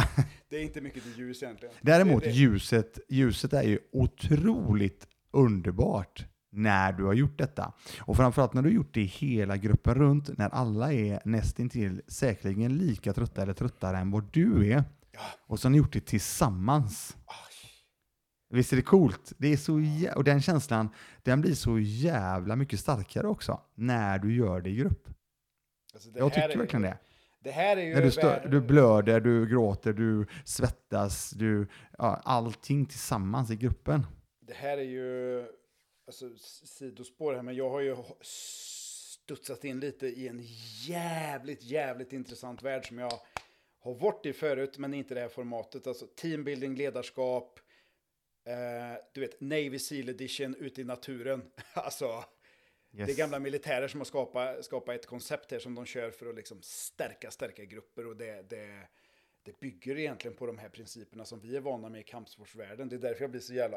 går igång på det. Men det är samma, alltså brandkåren, samma principer, men jag är så jävla glad att du vet, alltså privata sektorn, företag, grupper har tillgång till en sån här sak. Och för mig att vara instruktör här och vagga människor igenom, du vet, en fucking hinderbana som är ganska jobbig, som kräver att en person kanske måste offra sig själv eller tvingas jobba som en enhet fullt ut. Och när de inte gör det så går det inte. Och då måste de stanna upp och utvärdera. Vad gjorde vi för fel? Hur kan vi maximera varje individ? Bla bla bla bla bla. Köra det alltså stå som instruktör i en sån miljö, det är typ det coolaste jag har gjort nästan. Och sen varva det efteråt med teori. Och jag går runt med min sån här, skriver ner massa saker jag ser. Jag får ju alla goda detaljer här för att köra en briefing ikväll. Vilka individer ni är, vilka roller ni tar. Jag har ju allt. Allt har jag. Det är som att du skulle få... Alltså det kommer ett företag till dig. Ja, vi är 8 pers. Vi har suttit hemma nu ett halvår och vi måste svetta ihop oss lite. Eller så kommer en chef och ringer till dig och säger att jag har 8 pers med ett företag. De typ motarbetar varandra. De snackar skit om varandra. Och så skulle du få dem och typ... Du skulle testa sparra med alla, en och en. Och sen hade du sett hur de sparrar med varann. Alltså tänk hur mycket data du hade fått bara av att se typ... Ha! Han där snubben. Han typ... kör över hon 52 kilo tjejen som fan och typ han vägrar bjussa på någonting och du vet när du ser sånt och sen går in i en lektionssal och ska prata, då vet ju du vem han är, förstår du? Ja. På ett helt annat sätt än om du bara hade gått in i lektionssalen och försöka skapa en uppfattning. Sidorant, spår, men ja, det är så jävla coolt. Jag tycker det här ska du få hänga med på någon dag. Jag bjuder in dig. Jag är lätt på. Du ska få vara... Du kan vara sidekick. Du ska få vara Batman här.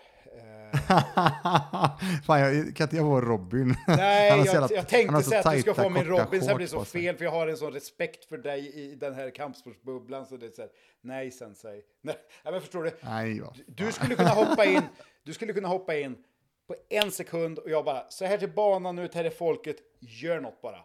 Med den erfarenheten du har, det är en lek liksom. Man bara, och så är det så här, det är lite regler man sätter upp. Nuddar i marken så får alla börja om.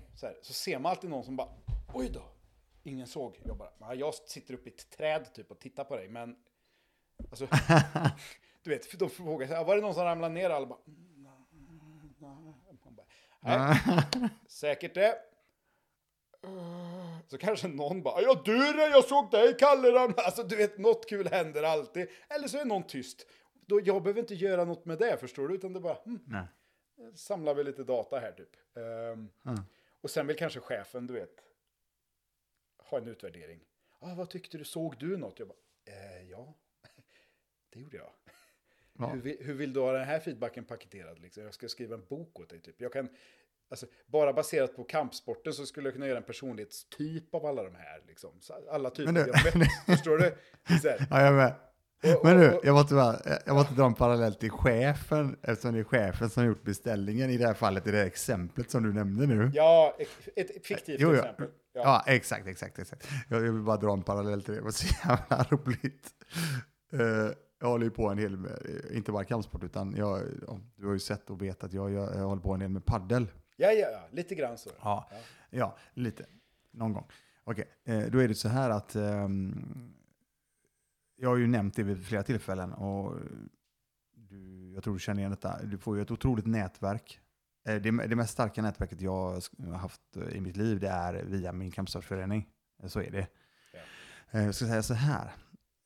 Någonting som jag tycker är jävligt roligt med padden just, det är att det blir ett jäkla schysst nätverkande också. Det är klart. För du är inte med en person, utan du träffar ju minst 3 personer varje gång. Och det är många, många olika människor och så vidare. Och så vidare. Ja. Men vet du ofta vilket lag du ska möta? Eller är det lite så här, du vet att du ska dit med en kompis. Vet ni vilka ni ska möta ofta? Eller är det lite så här? Du kan ju göra det lite hur du vill egentligen. Okay. Men det som är, många gånger så är det ju att du kanske, du och din partner, en polare som du spelar ihop med, har lite folk som de känner som vill spela paddel. Du vet, i kompiskretsar och så vidare. Men sen är det så att eftersom det ändå krävs många gånger 4 personer att spela, då är det så att många går in i sådana här lite paddelpooler och alltså du vet söker spelare för att spela paddel, för många får ju inte ihop 4 personer. Nej. Så att bara det blir ju ett jäkla nätverk av det. Sen har du ju alla de här serierna som är till exempel, alltså seriespel där du träffar massa olika människor, för det möter du spelar med din partner, men du spelar mot 2 nya människor nästan till varje gång. Yeah. Så du lär ju känna väldigt mycket folk och sen träffar du folk i hallarna och så vidare. Och jag ska ta parallellen till just med chef då. Just att de eventuellt vill får en liten en fiktivt exempel som du sa på att de skulle vilja ha lite information, du vet, lite se hur folk jobbar ihop och vad det nu må vara. Då ska jag ta ett exempel som jag var med om här nu. Jag har en polare till mig, jag blev duktig på paddel. Och så jag och min elev och polare spelar mot han och hans chef. Yeah. Och innan så här att fan, tänk på han är lite rostig så, men fan, okej, det är lugnt. Så jag tar med mig en polare som spelar helt okej liksom. Det är ingenting, men ändå spelar helt okej. Ja, och så går vi ju... Vi vinner ganska rejält över de här två. Och ju längre in i matchen som går, ju mer... Alltså det är så jävla pinsamt för min polare som hade tagit med sig chefen. Han, du vet, det är så mycket svordomar ifrån den här, du vet, ändå högchef liksom på bolag och så. Ja, det var... Jag ville bara nämna det att det är inte alltid de anställda under cheferna som kanske behöver titta på sig själva eller gräva lite, utan det finns ju alla olika människor där ute, så att säga. Det är klart det gör. Men det här är också alltså, det finns, precis som du säger, det är olika typer av chefer också, alltså någon som kanske ser att det gaver i gruppen liksom och vill laga det på något sätt, eller du vet, då googlar man googlar teambuilding liksom, vad är det, eller grupputveckling, eller men det finns också liksom det kan i en fiktiv situation bli ganska tydligt att det faktiskt är chefen som är problemet också, alltså väldigt tydligt och men jag är väl den mest svårflörtade människan jag känner när det kommer till att liksom, alltså ledarskap för mig är liksom, det är lite heligt typ liksom, jag sätter det är något vackert, fint, det är liksom ledarskap är han snubben som har klippt fotbollsgräsmattan i 20 år utan att bett om någonting, eller har tränat kidsen, eller du vet, alltså människor som aktivt går in för att ganska osjälviskt förbättra livet för andra människor liksom. Så att jag då jobbar med att utbilda i ledarskap till chefer har jag gjort i många år. Då alltså det är inte så många chefer där ute som är så duktiga på ledarskap liksom.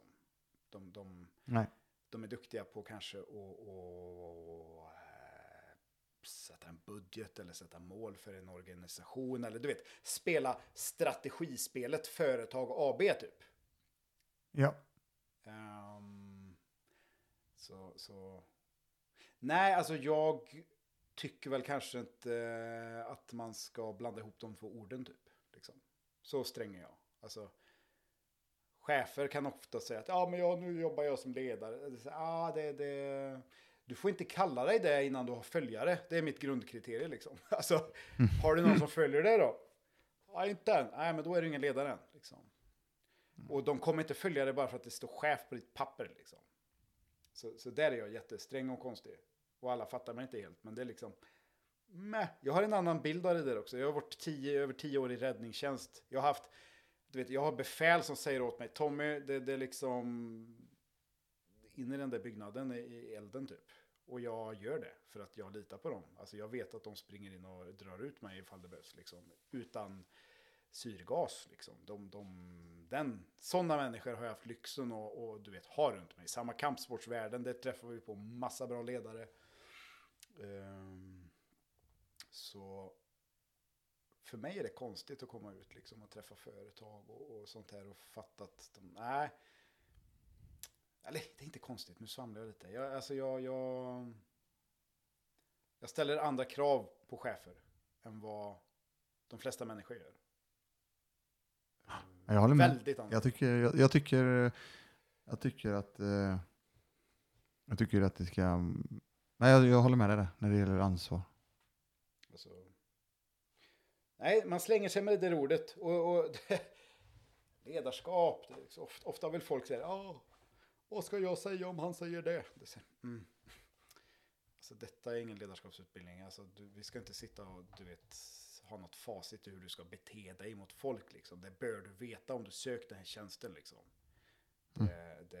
Utan du ska vara så jävla bra helt enkelt på alla sätt så att människorna som kommer dit tänker att den här snubben, den här kvinnan verkar ha någon form av lykta i det här fucked up livet som vi lever på den här, du vet, som Joe Rogan säger, stenen i rymden vi flyger runt på. Ingen vet någonting liksom.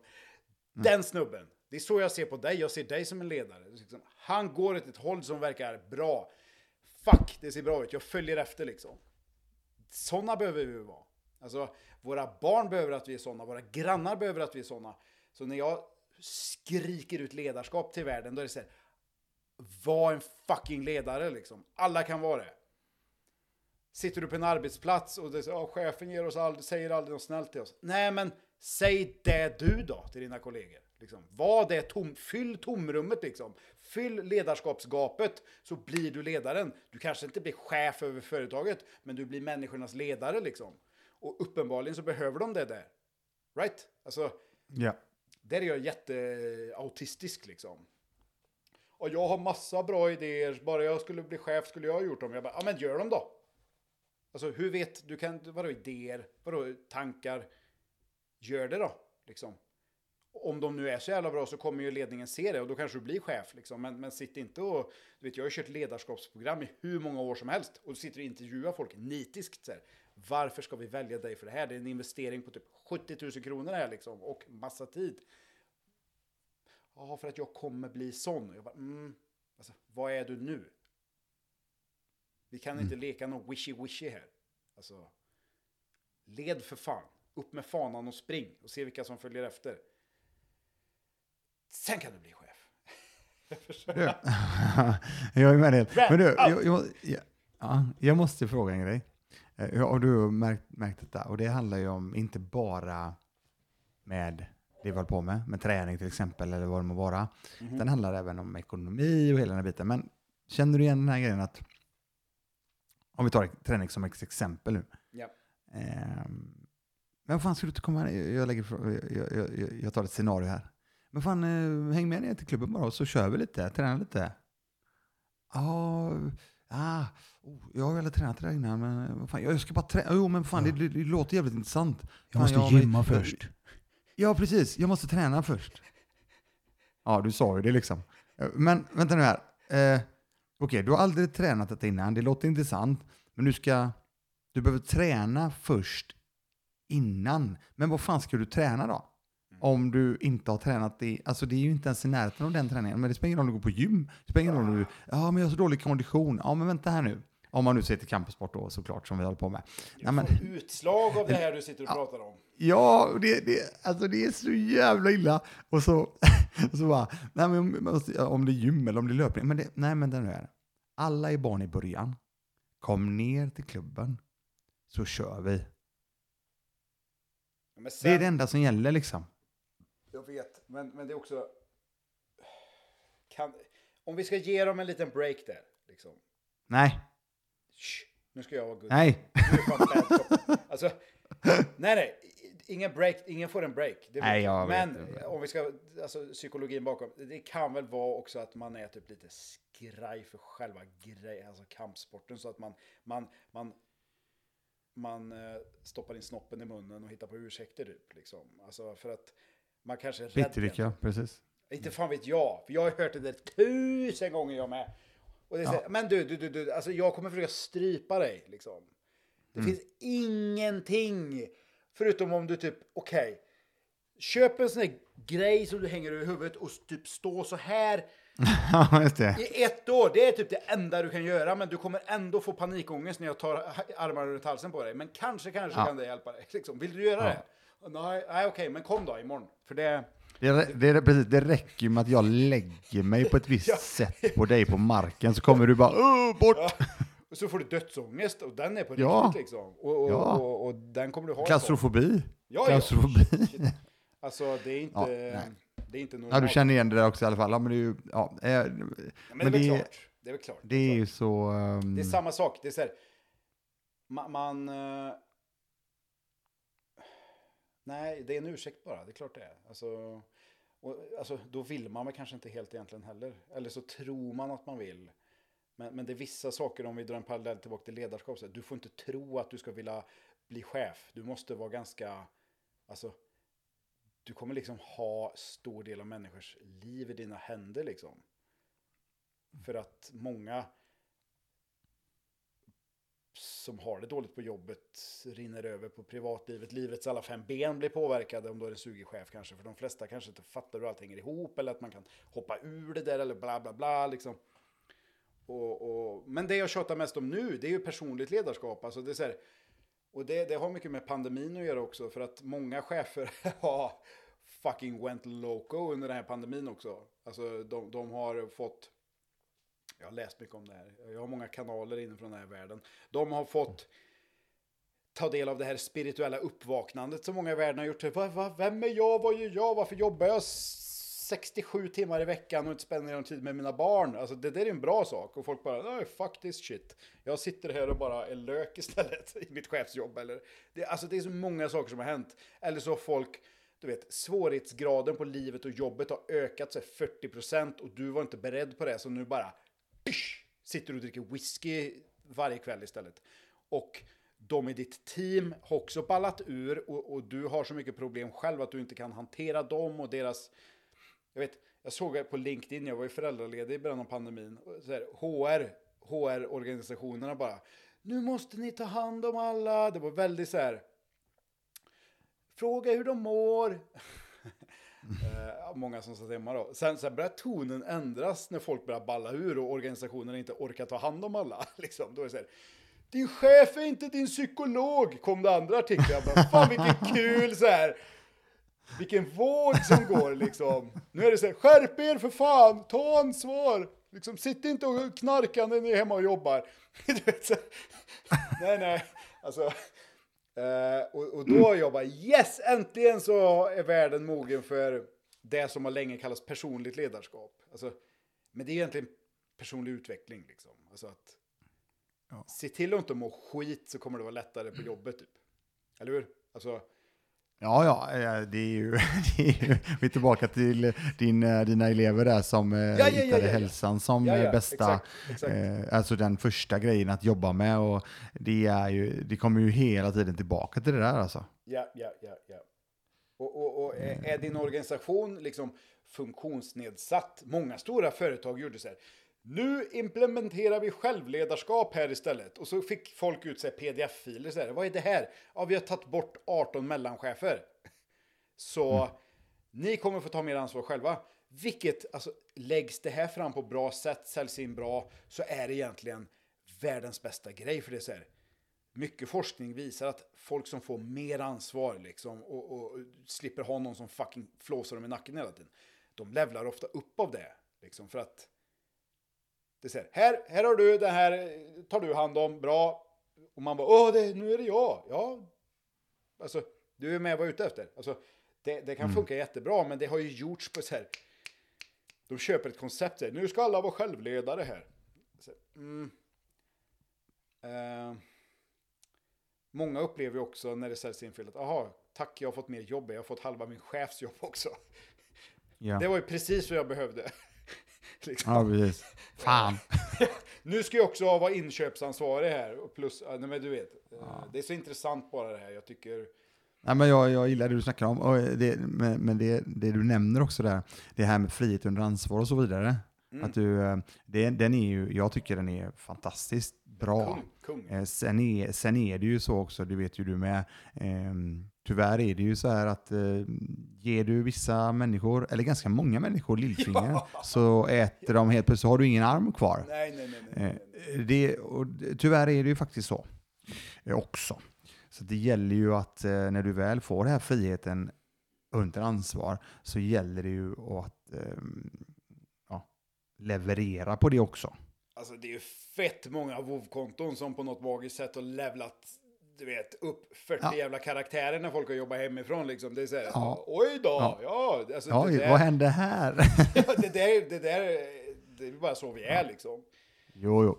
Det, Nej, det är intressant, det är intressant. Men du, jag tänkte på det med föreläsning, att du håller på med det här, det du gör nu. Det här, jag tycker det är så jävla coolt. Jag älskar ju verkligen att dela med mig och tala med människor och prata inför människor. Och det var rätt gött, jag fattar mig rätt här, så jag får ett jävligt gött pump liksom. Alltså jag får inget, jag blir sådär gött pump får jag. Jag får inte det här, jag får inte pumpet som jag har inför back in the day med tävlingar och så vidare. Det var inte samma goda pump. Jag får ett påslag av adrenalin inför att jag ska hålla en presentation eller en föreläsning och så vidare.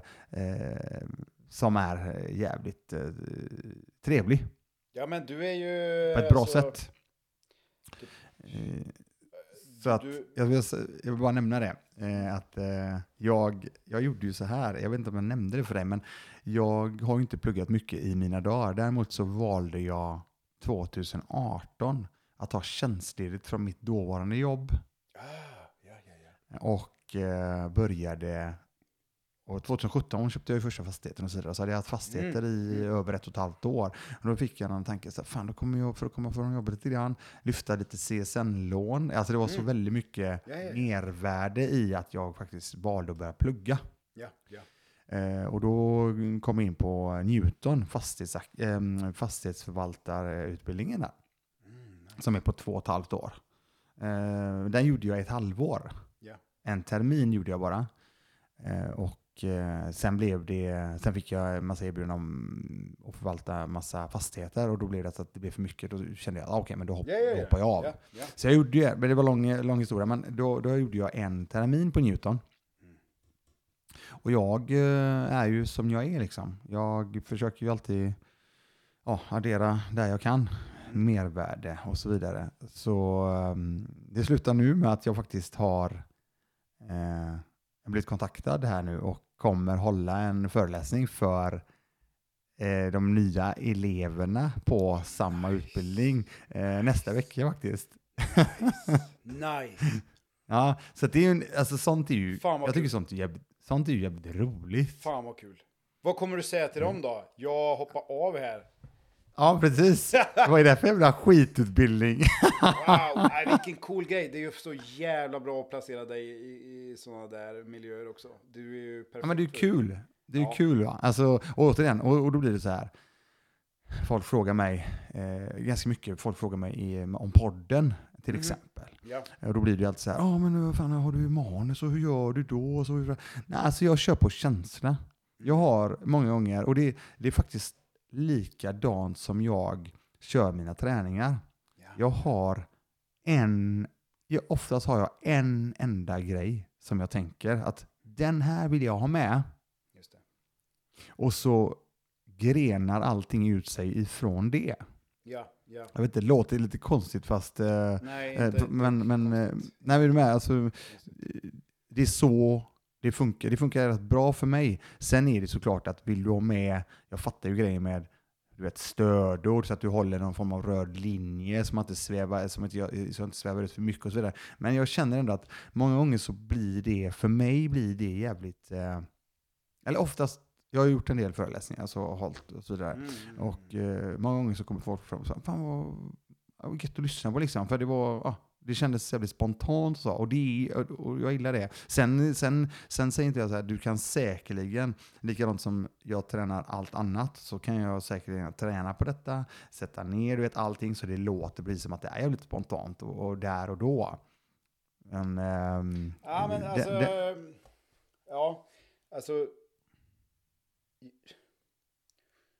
Jag tänker så här, alltså det beror väl på helt vad man ska föreläsa om. Men jag tror att det mesta funkar så jävla bra med den metoden du har. Alltså du har någonting typ i grunden som... Du har en övning som du vill ska poppa upp någonstans i den här träningen. Jag vet inte riktigt hur, var den är den, men när tiden är mogen så kommer den visa sig. Och jag kommer medvetet och omedvetet, tack vare erfarenhet, bara bygga upp fram till den. Sen är det skillnad liksom om alltså, Du vill ju att de ska kanske lämna den lektionssalen eller rummet eller vad det är, med någon känsla liksom. Och de flesta föreläsningar, vad man än pratar om, så vill man att de ska lämna med, du vet, fucking hopp liksom. Mm. Alltså, funkar för han så kan det funka för mig. Han är en relaterbar människa, så det är liksom, eller hur? Alltså, ja. Lyckas man med det så spelar det typ ingen roll vilket rum man är eller vad man pratar om. Sen jag aktar mig ju kanske, för jag gillar att spela på det här, känslor och vara relaterbar och du vet, få upp energin kanske eller något.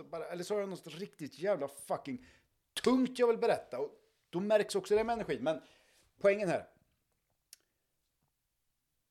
Jag kanske inte riktigt är på samma sätt om jag skulle stå och instruera HLR, förstår du? Alltså, nej, jag är med där. Och framförallt också, har du en, låt säga... Låt säga att det är ett bolag som hyr in dig och säger så här: Christian, vi skulle vilja ha hit dig och för att prata om det. Vi tycker du är jävligt duktig på det här. Skulle du kunna tänka dig att prata om det här? Är du med mig? Alltså det blir mer att det blir en spes ifrån kund vad det är som... Likadant som chefen i det fiktiva exemplet som vi snackade om förut. Han har en spes. Det här är vi intresserade av. Mm. Och, är du med mig? Alltså det blir ju mer specificerat. Ja. Sen kan du applicera in jävligt mycket av dina egna ändå. Men där har ju du din egentligen röda tråd. Eller i alla fall det som du faktiskt slutändan vill få igenom. Ja, men där kan jag också vara så här. Okej, du har approachat mig av någon anledning. Så någonting har du snappat upp att jag är lite galen typ. Alltså, nej men alltså, ja. Du anlitar inte mig eller dig kanske om du vill ha den här oratorn som står och du vet, läser upp en manual. Nej. Så ibland kan jag till och med vara så kaxig att jag bara, ja. Det du har skrivit till det mejlet är vad du tror att du vill ha. Alltså, ja. Men jag vill att ni ska lämna rummet här med en känsla av att ni har fått en fucking bazooka i huvudet. Liksom. Alltså, så det kommer jag ändå göra. Men jag hör vad du säger. Exakt, jag hör vad du säger. Jag lyssnar på det. Jag kommer vidröra det här på något sätt, men jag kommer ändå skjuta dig med en bazooka i huvudet sen. Och du kommer inte fatta vad som händer, du kommer gilla det. Alltså, jag tror man måste bara... Alltså, du är ju den du är. Du funkar liksom. Ja, precis. Jag kan inte vara någon annan än mig själv. Nej, det är ju det som är grejen. Och du har helt rätt. Det är klart som fan. Så att det blir ju... Jag kan höra vad de säger och så vidare. Men i det här fallet så säger jag. Jag är den jag är. Och så jag kör mitt race, min resa. Och så får jag känna av läget på vad det är för människor som är där. Ja, jag har lite tankar och idéer hur jag ska approacha det. Och, det ska bli intressant att se. Det ska bli roligt. Man blir ofta chockad att... För jag har ju klivit in i, alltså, första gången när jag klev in i ett rum när det satt folk med typ bara kostym liksom, bara. Ja. Ska jag nu vara kostymkille också här inne liksom? Mm. Jag försökte när jag var yngre, jag har ändå gjort det rätt länge, det var så här, det blev sällan bra i efterhand. Jag lyckades ofta till slut ändå, men det var när jag typ märkte att jag stod i så mycket social kvicksand och började sjunka att jag typ, min enda överlevnadsinstinkt kickade igång med att börja vara mig själv igen. Du vet, förstår du? Ja. Man botar sakta upp och så bara, okej, nu, sista utvägen, nu måste jag vara mig själv typ, och så bara alltså, fuck vad jag har alltså att bomba när man föreläser eller håller utbildning och du bara, fan det är någonting off liksom. 3 timmar in och jag har inte fått med dem än. Jag ska hålla 2 dagars utbildning i 8 timmar om dagen med pauser. Fuck! Alltså vilket jävla stor rövhål du får efter en sån upplevelse liksom.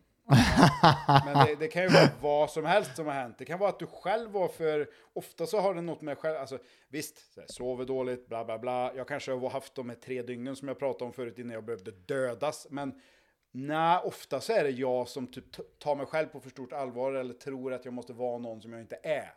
Alltså, det är då det fuckar upp liksom. Men du, apropå kostym och så vidare. Ja. Vad tror du om att... jag är ju jag som jag är liksom. Vad tror du om den här tröjan? It's hard to hear with that pit dick in your mouth. Jag har suttit och tittat på den för många gånger och bara, fan kan inte du skicka en sån till mig? Jag vill också ha en sån. Alltså den, det är bara en tidsfråga. Den skulle jag väl inte ha på mig, tror jag. Andra gången du får komma dit, då ska du definitivt ha på dig den. Ja, jag har en tröja jag tänker jag ska ha på mig faktiskt. Vad då för någon? Jag har en present som jag fick när jag fyllde 35. Det är 11 år sedan. Det är en extra smal dammodell. Ganska see-through. Och det är 2 jättesöta bambis. Som kramar varandra och alltså, i ett hjärta. Och så står det You light up my life. Alltså, kör hårt bara. Fan. Om någon tror det, den ska jag... Med det sagt så kommer ju den bara... Den kommer ju vara lite halvpisseblöt under. Den är ju lite halvgulnare under armarna också. Så att, och jag gestikulerar ju en del med armarna. Så jag frågar om man kanske ska ta en skjorta över också. Wow. En jeansskjorta. Ja. Nej, för fan. Det där... Jag är glad att de där åren är förbi. Det där man ska liksom... Alltså... Jag stod så många gånger också och bara typ tänkte, typ, om jag ska veta eller säga att vad gör jag här liksom? Jag hade så grav impostersyndrom liksom. Snart kommer alla komma på att jag inte borde vara här, du vet. Jag är en fucking liten jävla hillbilly boy liksom. Vad fan? Vem tror de att jag är? Och så kunde jag inte fatta, ja men du, det är liksom ingen som har puttat in dig i det här rummet för att vara snäll emot dig, Tommy, liksom. Du har ju hamnat här. Livets spel. Du har spelat det så du står här inne nu. Men ja, ungdomar tycker jag är skön. Alltså det är mitt hjärta. Det är, alltså komma in i ett klassrum liksom bara. Mm. Tuffa grabbarna längst bak sitter och synar dig. De duktiga längst fram sitter redo med pappret. Man bara, det här är så kul, den här miljön liksom. Hur som man... Det är bara en lek liksom. Och... Mm. Men vuxna är typ lite likadana, tänker jag. Alltså... Ja, lite icebreakers. Jag tror det är viktigt. Mycket viktigt. Alltså första... Jag körde en nu... Var det förra veckan eller förra veckan med en... Jag menar ett grupp från ett ganska stort företag. Och det intressanta var där var att de hade några från Polen med. Så vi hade också alltså, lite kulturella skillnader i gruppen och olika sätt som de är vana på att man pratar runt arbetsplats och ledarskap och allt sånt där. Och alltså jag fick första halvtimmen, jag fick typ inga visuella tillbakastutsningar på någonting jag sa. Liksom jag bara, är jag bara ett hittepå hela jag typ liksom. Så, vad gör jag här? Har jag inte bara lurat dem också? Har jag lurat mig själv också? Är jag typ galen liksom? Du vet, det var inte så grovt, men alltså den tanken bara, varför får jag ingen respons på något jag säger? Jag till och med försökte vara rolig nyss, någon bara så här, liksom, man bara, är jag så här off liksom?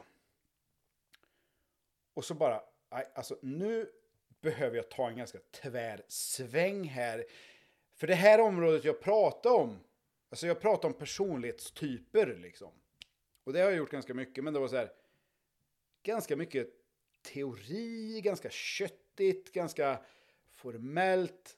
Och så jag måste testa att ta en super tvär högersväng här. Och glida in på personligt ledarskap. Och bara. Där jag kan explodera typ. Det är så här, nu ska vi visa benlås. Alltså. Och så börjar jag där. Och då vet jag att jag får med energin gratis. Och jag kan stå och blunda och prata om det när jag sover typ. Och till och med då ser jag lite så här. Typ någon så här. Jag bara, jag är körd liksom. Jag rantar på. Tittar ner mot klockan. Det har gått 30 sekunder över tiden. Så det ser ut som att jag är världens proffs här. Liksom.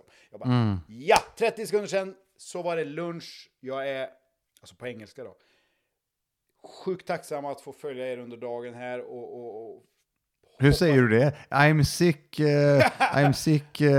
grateful. Sickly happy. Jag sa nog inte ordet sjukt då, men du, det är det jag försöker säga här. Ja. Nu ska jag inte ta mer av er tid och nu är det lunch eller middag som sagt, så spring iväg nu och käka och så bara reser sängen. Jag bara, vad är det här nu då? Liksom. Har jag tråkat ut dem så mycket så de inte orkar resa på sig? Alltså, när jag har bombat och sånt förut när man är off, då brukar folk vilja resa sig görsnabbt. Alltså, det har jag gjort. Mm. Och de bara, en bara. Och så börjar de. Jag bara, vad är det här? Vad är det här? Jag är för trött, jag kan inte ta in det här. Det känns jobbigt. Och någon bara, en av de polska säger, this was really, really good. But a lot to take in and think about. Like, a lot. Och jag bara, just det Tommy. Du har ju...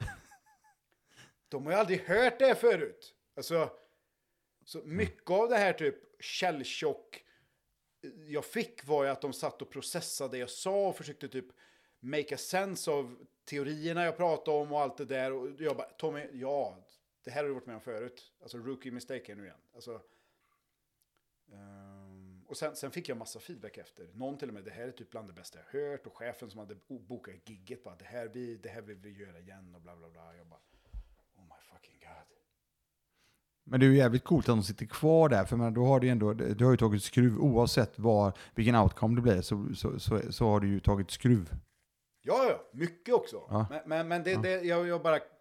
Du har säkert sett det förut också, men alltså det är en sån här vanlig grej att man, varför skrattar de inte, varför tar de inte in det? Det är också, folk är osäkra, de har inte träffat varandra förut, de är inte vana att vara i en sån här miljö och du är kanske en auktoritär person som de tror är mycket smartare än vad de är i vissa fall, vilka sammanhang det kan vara. Det liksom, tänk det första passet på kampsport liksom. En tränare står och pratar, går igenom ett pass, du, är det någon som har frågor? Ingen säger något. Man bara, vad fan? Nej. Alltså, det är samma sak, eller hur? Ja. Man bara, varför har du inga frågor för? Nej, för att de vet inte vad de ska fråga än. Alltså, vadå? Mm. Alltså... Men du, apropå då att inte göra det mest optimala... Bomba. Göra det mest optimala framträdandet och hela biten och högt och lågt, leverans och så vidare. Då måste jag fråga en sak då. Jag var ju med i en annan podd där och jag berättar ju en sak som ibland händer mig. Det är inte gör ofta, däremot händer det. Ja. Och då måste jag fråga dig då. Är det så att du ibland när du håller föreläsningar och du får den här connection och känner att fan alltså. Att du ryser av välbehag av din egna röst. Jag får passa mig för att jag svårar här. För jag känner så ibland om mig själv. Nej men, ja alltså. Det låter ju så jävla vidrigt och just... Nej men alltså till den, jag är ärlig bara. Ja men jag är också ärlig. Alltså det är klart, alltså man kan göra det liksom. Men det är också...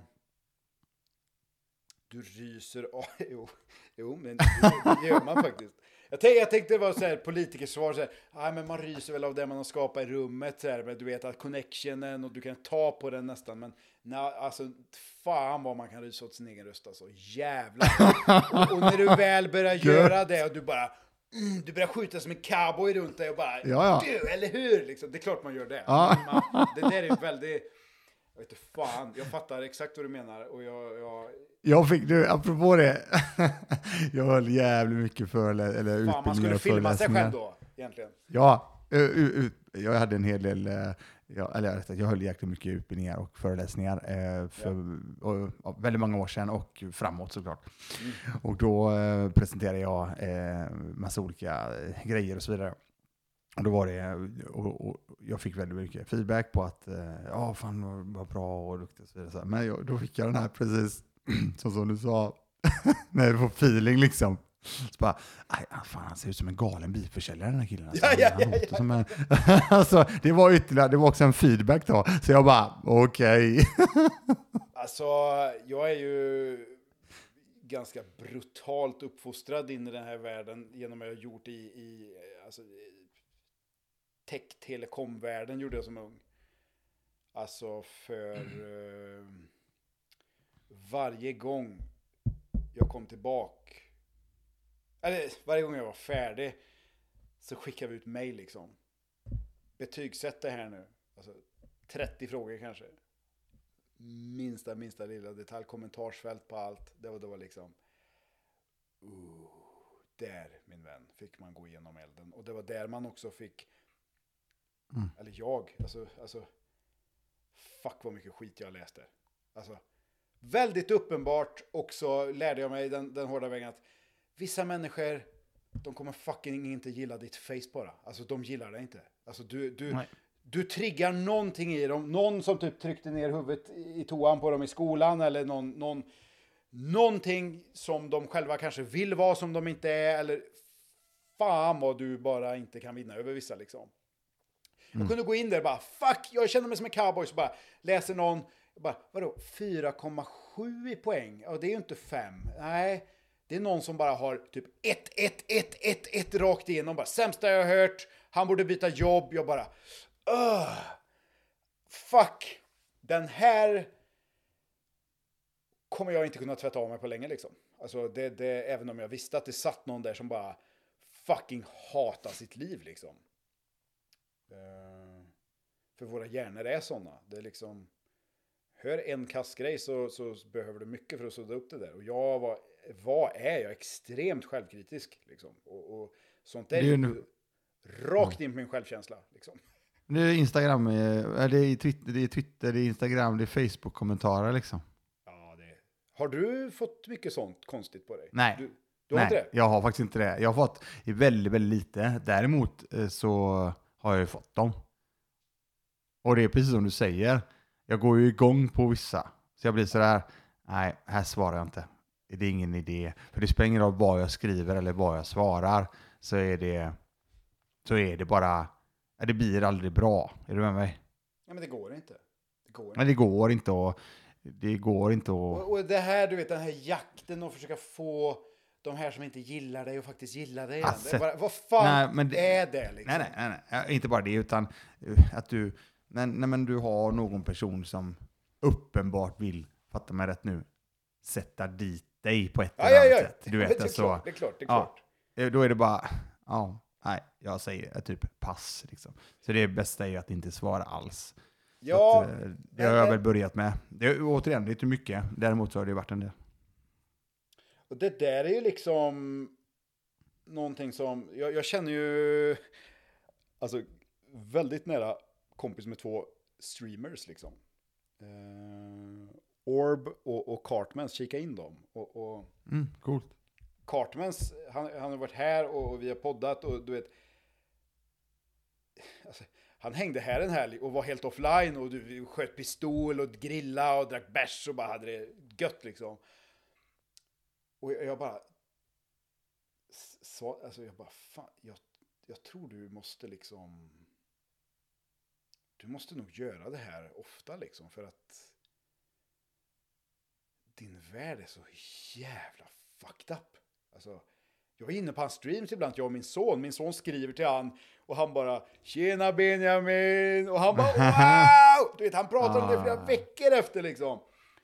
Och så ser man det bara, ditt feta as, gå och döda dig själv, typ fuck you, man bara, vad fan är det här? Så du vet, jag pratar med honom om det flera gånger, jag bara, hur liksom, han bara, nej men man vänjer sig liksom, det man får ta. Jag bara, nej kompis, det finns inte en chans att du kan lura mig att du har vant dig med det där och inte tar åt dig. Det finns inte en människa som skulle klara av det liksom. Jag tror inte det är möjligt ens liksom. När det är sådana jävla grejer hela tiden typ. Han bara, nej men det händer typ 20 gånger om dagen liksom, Tommy. Jag har hållit på med det i 5 år. Alltså varje gång så kommer någon in och skriver att din feta jävel, skjut dig i ansiktet liksom. Och jag bara, det är ett högt pris att betala liksom, för att... Ja, fy fan. Men du, det du säger där, du tar mig in på en grej som jag faktiskt kommer börja jobba med en hel del också. Parallellt med föreläsningar och så vidare. Ja. Jag jobbar ju med ett stort bolag inom vården, vårdgivare. Och en kollega, en gammal kollega faktiskt till mig som har börjat med mig nu. Han föreläser väldigt mycket om just näthat, bullying och sociala medier i skolor. Så det är ju någonting som vi ser möjligheten att göra ännu mer. Yeah. Så det här är ju, det är ju otroligt hårt klimat och jävligt otrevligt klimat där ute. När det gäller de här grejerna. Med anledning av det du precis sa. Och jag har hört sådana tokiga historier där. Så att det är ju, handlar inte om att ungdomarna eller barnen då i skolorna som är yngre helt enkelt som ska som behöver höra det här, utan det är ju väldigt mycket också föräldrarna till de här barnen som inte riktigt har koll. Alltså det är klart det är det. Det är klart det är det. Men alltså ja. Alltså du skulle rycka tag i Cartmans där. Alltså det hade ju varit en jäkligt intressant story om inte annat, och ett jäkligt intressant. Ja, så det är så jävla att höra. Mörkt. Det är så jävla mörkt, du vet. Loggar in där på lördag, fredag. Han sitter och kör typ trubadur och typ han försöker skapa bra känslor hos folk. Han är en bard liksom.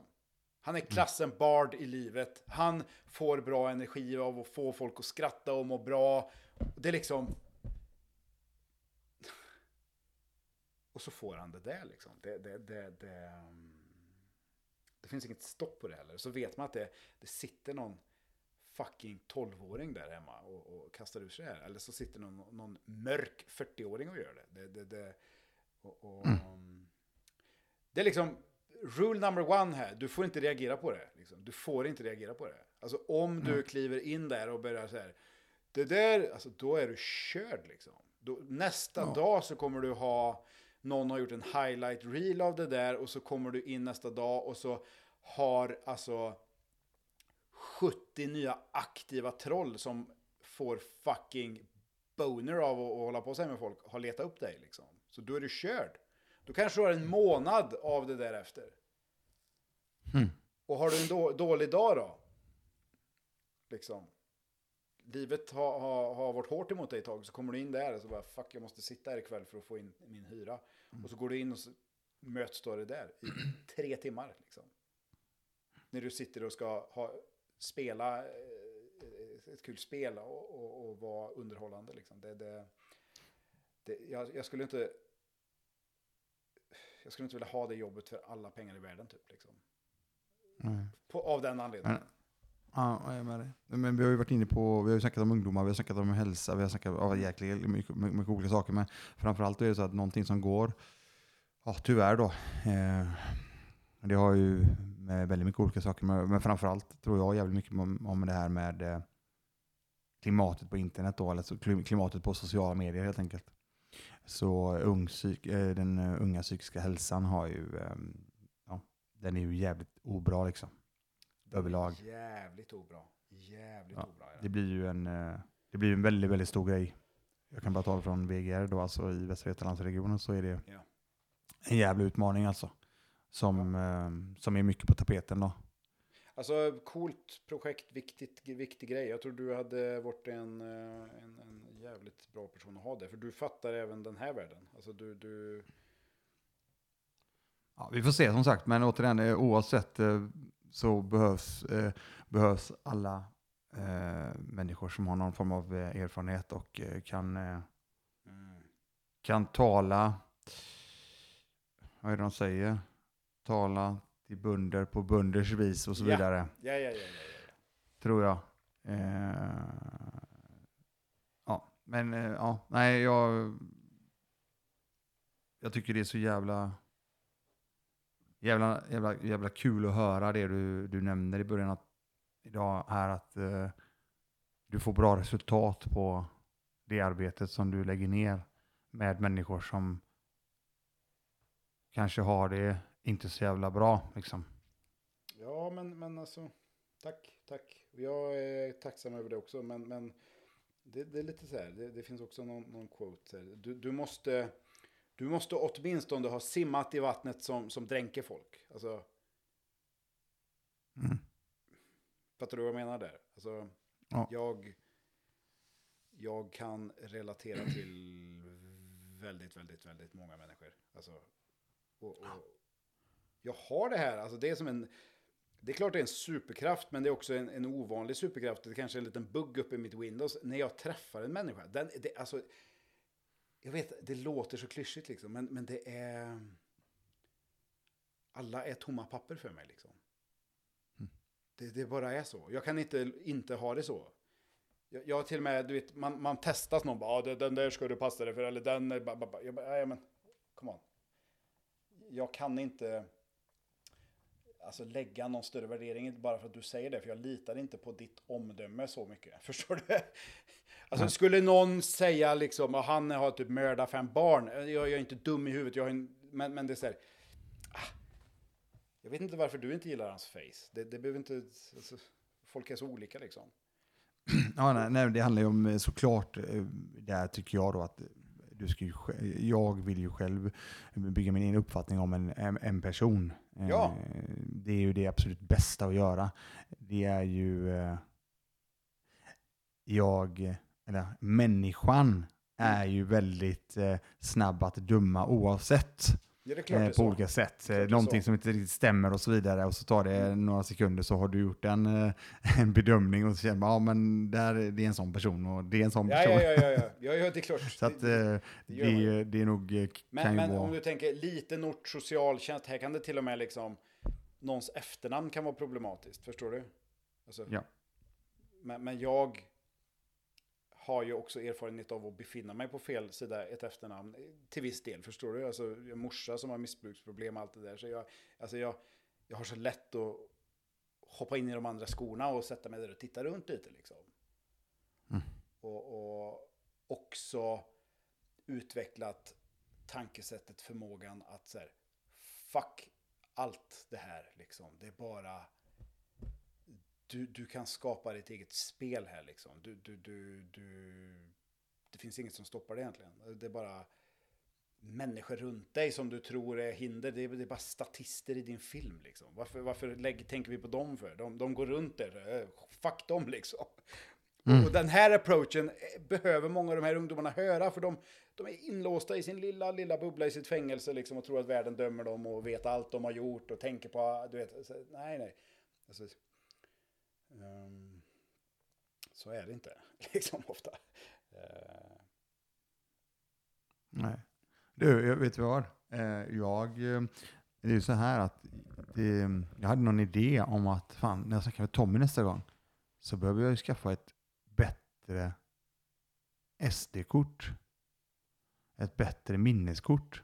Vi sitter ju och pratar så jävla länge. Ja, just det, men det har du inte gjort. Så vi behöver... Nej, det har jag inte gjort. Så nu ser jag här, nu börjar den blinka och säga att du... Det var en snygg ingång på att Tommy... Nu. Nej, men det var mer att fan, jag vet ju att vi kan sitta här hur länge till som helst. Ja, men jag fattar. Och grejen är att jag känner bara så här. Fan, jag hade ju lätt kunnat tänka mig att göra det med. Men jag ska säga så här. Jag gör ju detta jättegärna igen och det kommer vi att göra. Jag tycker det här är så jävla... Det här är terapi för mig också. Ja, så bra. Att, samma här. Verkligen. Så att jag tänker att vi kan väl göra så att vi avrundar för ikväll. Eller ja, vi sitter ju här en kväll också. Och sen får vi se när det här går live. Förhoppningsvis ska jag kunna släppa det här om 1 eller 2 dagar. Eller vad. Ja. Nej, men alltså, och till de som lyssnar. Liksom, fan, orkar ni hänga med så här långt så är jag... Snyggt jobbat liksom. Alltså. Ja, jag håller med. Men både du och jag gillar ju långformatet av samtal. Ja. Vi är ju båda fans, eller rätt sagt vi följare och lyssnar på Joe Rogan till exempel. Det formatet tycker jag är jäkligt trevligt alltså. Sen att man inte behöver ta allting på samma gång, utan den här podden kan ju gå en 10-15 minuter och så pausar du och så gör du det du ska göra och så helt plötsligt sätter du i bilen. Exakt. Och så drar du igång den igen och de 10 minuterna. Det är lite som en ljudbok tycker jag. Ja, exakt. Och det är kul att ge sig in i ett samtal helt nollad liksom.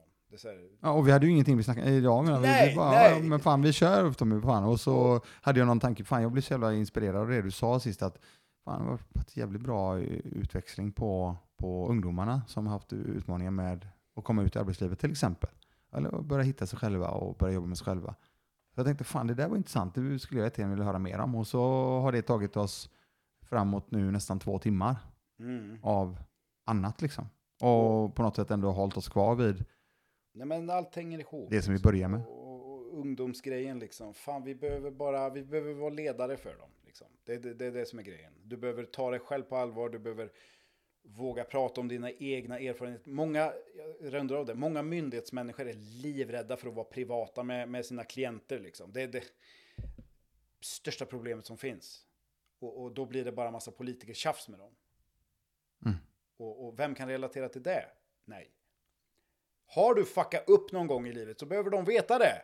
De behöver inte veta allt, tro mig. Men alltså så här, ska du komma in där? Ska jag komma in som en färdig produkt i rummet? Bara, ja, jag är brandman, jag gör det, jag har ett hus, bla bla bla bla bla bla. Alltså, ja, jävla relaterbar du är. Fucking sprätt, liksom.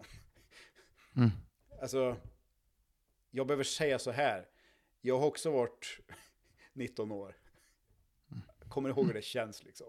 På gott och ont. Alltså, bygga lite därifrån. Liksom. Men jag tänker att vi ska hitta på lite balla grejer ihop också. Jag tror vi skulle kunna köra coola så tag-team-saker i livet. Och så, Jag är jävligt intresserad av att hitta på roliga saker med bra människor. Det är typ det jag... Right. Ja. Det ska man göra. Ja. Nej men fan, vi gör så att vi avrundar här gubben, och så får vi hälsa alla hjärtligt välkomna tillbaka till nästa samtal. Yes! Ha det bra allihopa. Hej då. Tack.